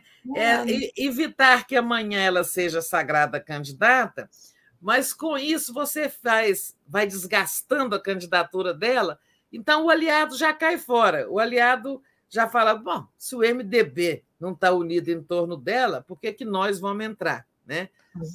No, no PSDB tem gente apoiando Ciro, como Minas, tem segmentos flertando com Lula, com PT, né? Uhum. É, tem gente querendo não se comprometer com ninguém, tem de tudo, né? Então, o fato é que eles não têm candidato próprio, né? É, é o momento assim decadente do PSDB. Mas quando se adia a convenção, qual o recado que passa? Ela não tem o apoio do, do partido dela, tanto é. que foi adiada. É só para desgastar mesmo. Entendi. Tereza, e o você falou rapidamente aí do encontro do Lula e do Tasso Gereissati, né? Você é, e aí tem essa questão do Ceará que você quer aprofundar mais ou passamos também? Vamos falar um pouquinho do Ceará bem rapidamente, o tempo está passando. Nesse, bom, a gente tem alguns problemas aí, né? Alguns estados onde a coisa está pipocando, né? Aliás, vou falar de Rio e de, São, e de Ceará, né? É, no Ceará, que, que houve? Tem uma aliança há 16 anos entre PT e PDT, né? e que vem bem. O Camilo Santana fez dois, é, que é do PT, fez dois mandatos com apoio do PDT, né, numa aliança, etc. Agora, é, ali por ação do Ciro, é, a coisa é, azedou. Né? É, ele, a candidata apoiada pelo PT seria a vice-governadora Isolda, mas ele, o, o, o grupo do Ciro, lá do PDT, veio e lançou a candidatura do ex-prefeito Roberto Cláudio, do PDT. Né? Ou seja, lançou unilateralmente. Aí o PT veio e lançou o Eumano Freitas, né? um deputado estadual.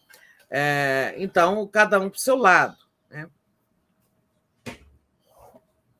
E o Lula está costurando fortemente para construir uma grande aliança local em torno do Eumano Freitas e derrotar o Ciro no seu estado, no único estado em que ele costuma ganhar a eleição presidencial, né? Então lá assim é PSB, é PV, os partidos de esquerda, né? Trazê-los todos para o lado do Eumano, mas também é o MDB local do Eunício Oliveira, né? que é de centro, e até o PSDB do Tasso Gereissati. Ou seja, o Lula está costurando uma aliança que vai deixar o Ciro sozinho com Roberto Cláudio no seu próprio estado. Né? A coisa está tão feia que agora ele o irmão dele, Cid Gomes, estão ali trabalhando na campanha estadual, tentando evitar uma derrota local. Agora, culpa de quem? Do Ciro que é, teve a iniciativa de romper a aliança que vinha dando bons resultados para o Ceará, para o povo do Ceará. É, também deu de Ceará. Bom, só ilustrando isso aí, como os erros do Ciro Gomes acabam se voltando contra ele próprio. Né? Então, é nesse sentido que a, a conversa entre Lula e Tasso Gereissati é importante. É, como estou dizendo, não se trata, pelo menos ainda, né, de apoio à candidatura do Lula mas de apoio à candidatura do Eumano Freitas, construir essa grande aliança lá. Agora, é claro que é difícil para o Tasso, porque o Tasso, durante muitos anos, foi um irmão ali, um parceiro é, univitelino do Ciro Gomes no passado. Depois os dois foram se afastando, mas ainda são, é, ainda tem uma forte ligação afetiva e tal. Mas política é política e eu acho que o Tasso pode sim entrar nessa aliança aí de apoio a Eumano Freitas, apoiado pelo Lula. Né? Ok, Rio. Né? Olha, o PT já está discutindo mesmo.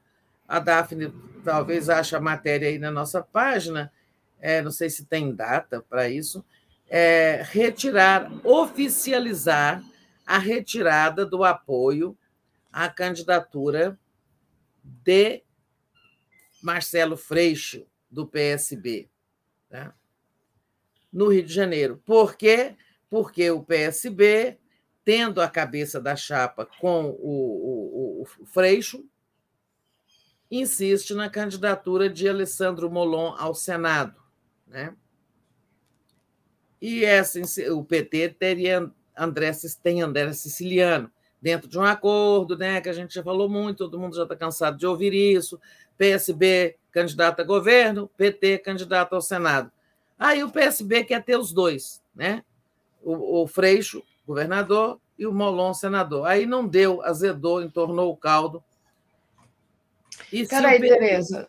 É, você disse que tem uma matéria no 247 falando. É, eu não sei se é no 247, eu vi ah. uma matéria já hoje falando sobre a data em que o PT pode aprovar né, é, a retirada do apoio à candidatura do Freixo. Eu acho que não é nossa, não, é que a gente lê tanta é, coisa. Né? Não é. é. nossa, não é nossa, não está aqui, não. Mas o que eu trouxe. Aqui, é, é, do Globo. Ó. PT ah. discute impasse em seis estados, caso do Ceará, que nós já falamos também, hum. e vota rompimento de aliança com Freixo no Rio. Dirigentes do PT Fluminense Dizem que o acordo era lançar Siciliano ao Senado, mas os socialistas querem Molon, a gente já falou disso. É, então, nós podemos ter essa votação aí, né? É, vai ser pela executiva. Então, é, se isso acontecer, o PT retirar é, formalmente o apoio ao Freixo, é, tem duas perguntas, né? Primeiro, Será que isso respinga na, na aliança nacional, né? Lula presidente, Geraldo Alckmin do PSB vice-presidente? Né? Será que respinga? Ou o PSB vai aceitar como um acidente local no Rio de Janeiro? Né? Essa é uma pergunta importante que, claro, o Lula deve estar considerando. Mas o Lula tem dado todo o apoio lá a essa ideia de que o candidato ao Senado deve ser do PT e deve ser André Siciliano, indicado pelo PT. Então. É, será, será pena por Freixo pagar caro né, pela insistência do Molon em ser candidato ao Senado. Né? É, por isso, pouco tempo, alguém disse, o Vadir Damu aqui no nosso 247, que a insistência do Molon prejudica o Freixo e prejudica o Lula, porque vai, vai é, respingando na Aliança Nacional e ameaçando a própria candidatura do Freixo. Né? Será que sem o apoio do PT o Freixo continua candidato? Também é outra pergunta. E o PT fará o quê? A meu ver, iria apoiar a candidatura de Rodrigo Neves, né, do PDT. Mas será que o Rodrigo Neves vai, vai romper com o Ciro oficialmente para fazer uma aliança com o PT? Tudo é o Rodrigo Neves apoiou naquele evento que nós estivemos no Rio de Janeiro, né, na casa da Hilde, publicamente o Lula. Diz que ele estava com o Lula, com todas, com todas as letrinhas, eu ouvi da boca dele falar que ele apoiava o Lula. Não falou em Ciro. Pois é, ele tem, já foi também naquele ato com muitos apoiadores do Lula. É, mas oficialmente, né, o partido dele tem candidato a presidente. Né? Mesmo ele apoiando, ele, pessoa física, apoiando Lula, o PDT tem candidato a presidente. Agora, Tereza, deixa eu só compartilhar com você aqui. Acho que você não viu a, a parte que eu estava com o Marcelo Auler no Bom Dia. Eu trouxe aqui, quando ele falava justamente das críticas do PT ao siciliano, porque o siciliano subia no palanque do, do Cláudio Castro. Essa foto é de ontem, tá lá em Nova Iguaçu, então tá aí o Lindbergh, o siciliano, e o Freixo ao lado. É, então, isso aqui aconteceu ontem em Nova Iguaçu. Então, realmente tá, tá muito complicado, né? Porque essa, você está tá trazendo tá essa, o essa Lindbergh, notícia. Lindbergh, o siciliano e o Freixo. Ontem em Nova Iguaçu. Pois é, o Freixo, pessoalmente, tem que, criticado a insistência do Molon, né? E está procurando salvar a aliança com o PT, está aí atrás do, ao lado do André Siciliano. Isso. Mas a, a, a, cúpula do PSB apoia a insistência do Molon. Né? Aliás, mandei convidar o Molon, pedir assessoria dele para vir falar conosco na TV 247, mas ainda não tive resposta. Porque é, o Freixo está fazendo a aposta certa, está tomando a posição certa, está aí ao lado do André Siciliano. Mas o partido, o partido é que devia desautorizar o Molon, né? E dizer, olha, nós temos um acordo, o acordo foi esse, não vamos lhe dar a legenda, mas o partido não está fazendo isso, o PSB. Né? Então o Freixo vai pagar o, vai pagar o preço. É, quem vai se dar mal nessa história né? Além do, da esquerda, que por conta dessa divisão, é o próprio Freixo é. que investiu muito né, nessa ida dele para o PSB. É, saiu do PSOL, né? Isso.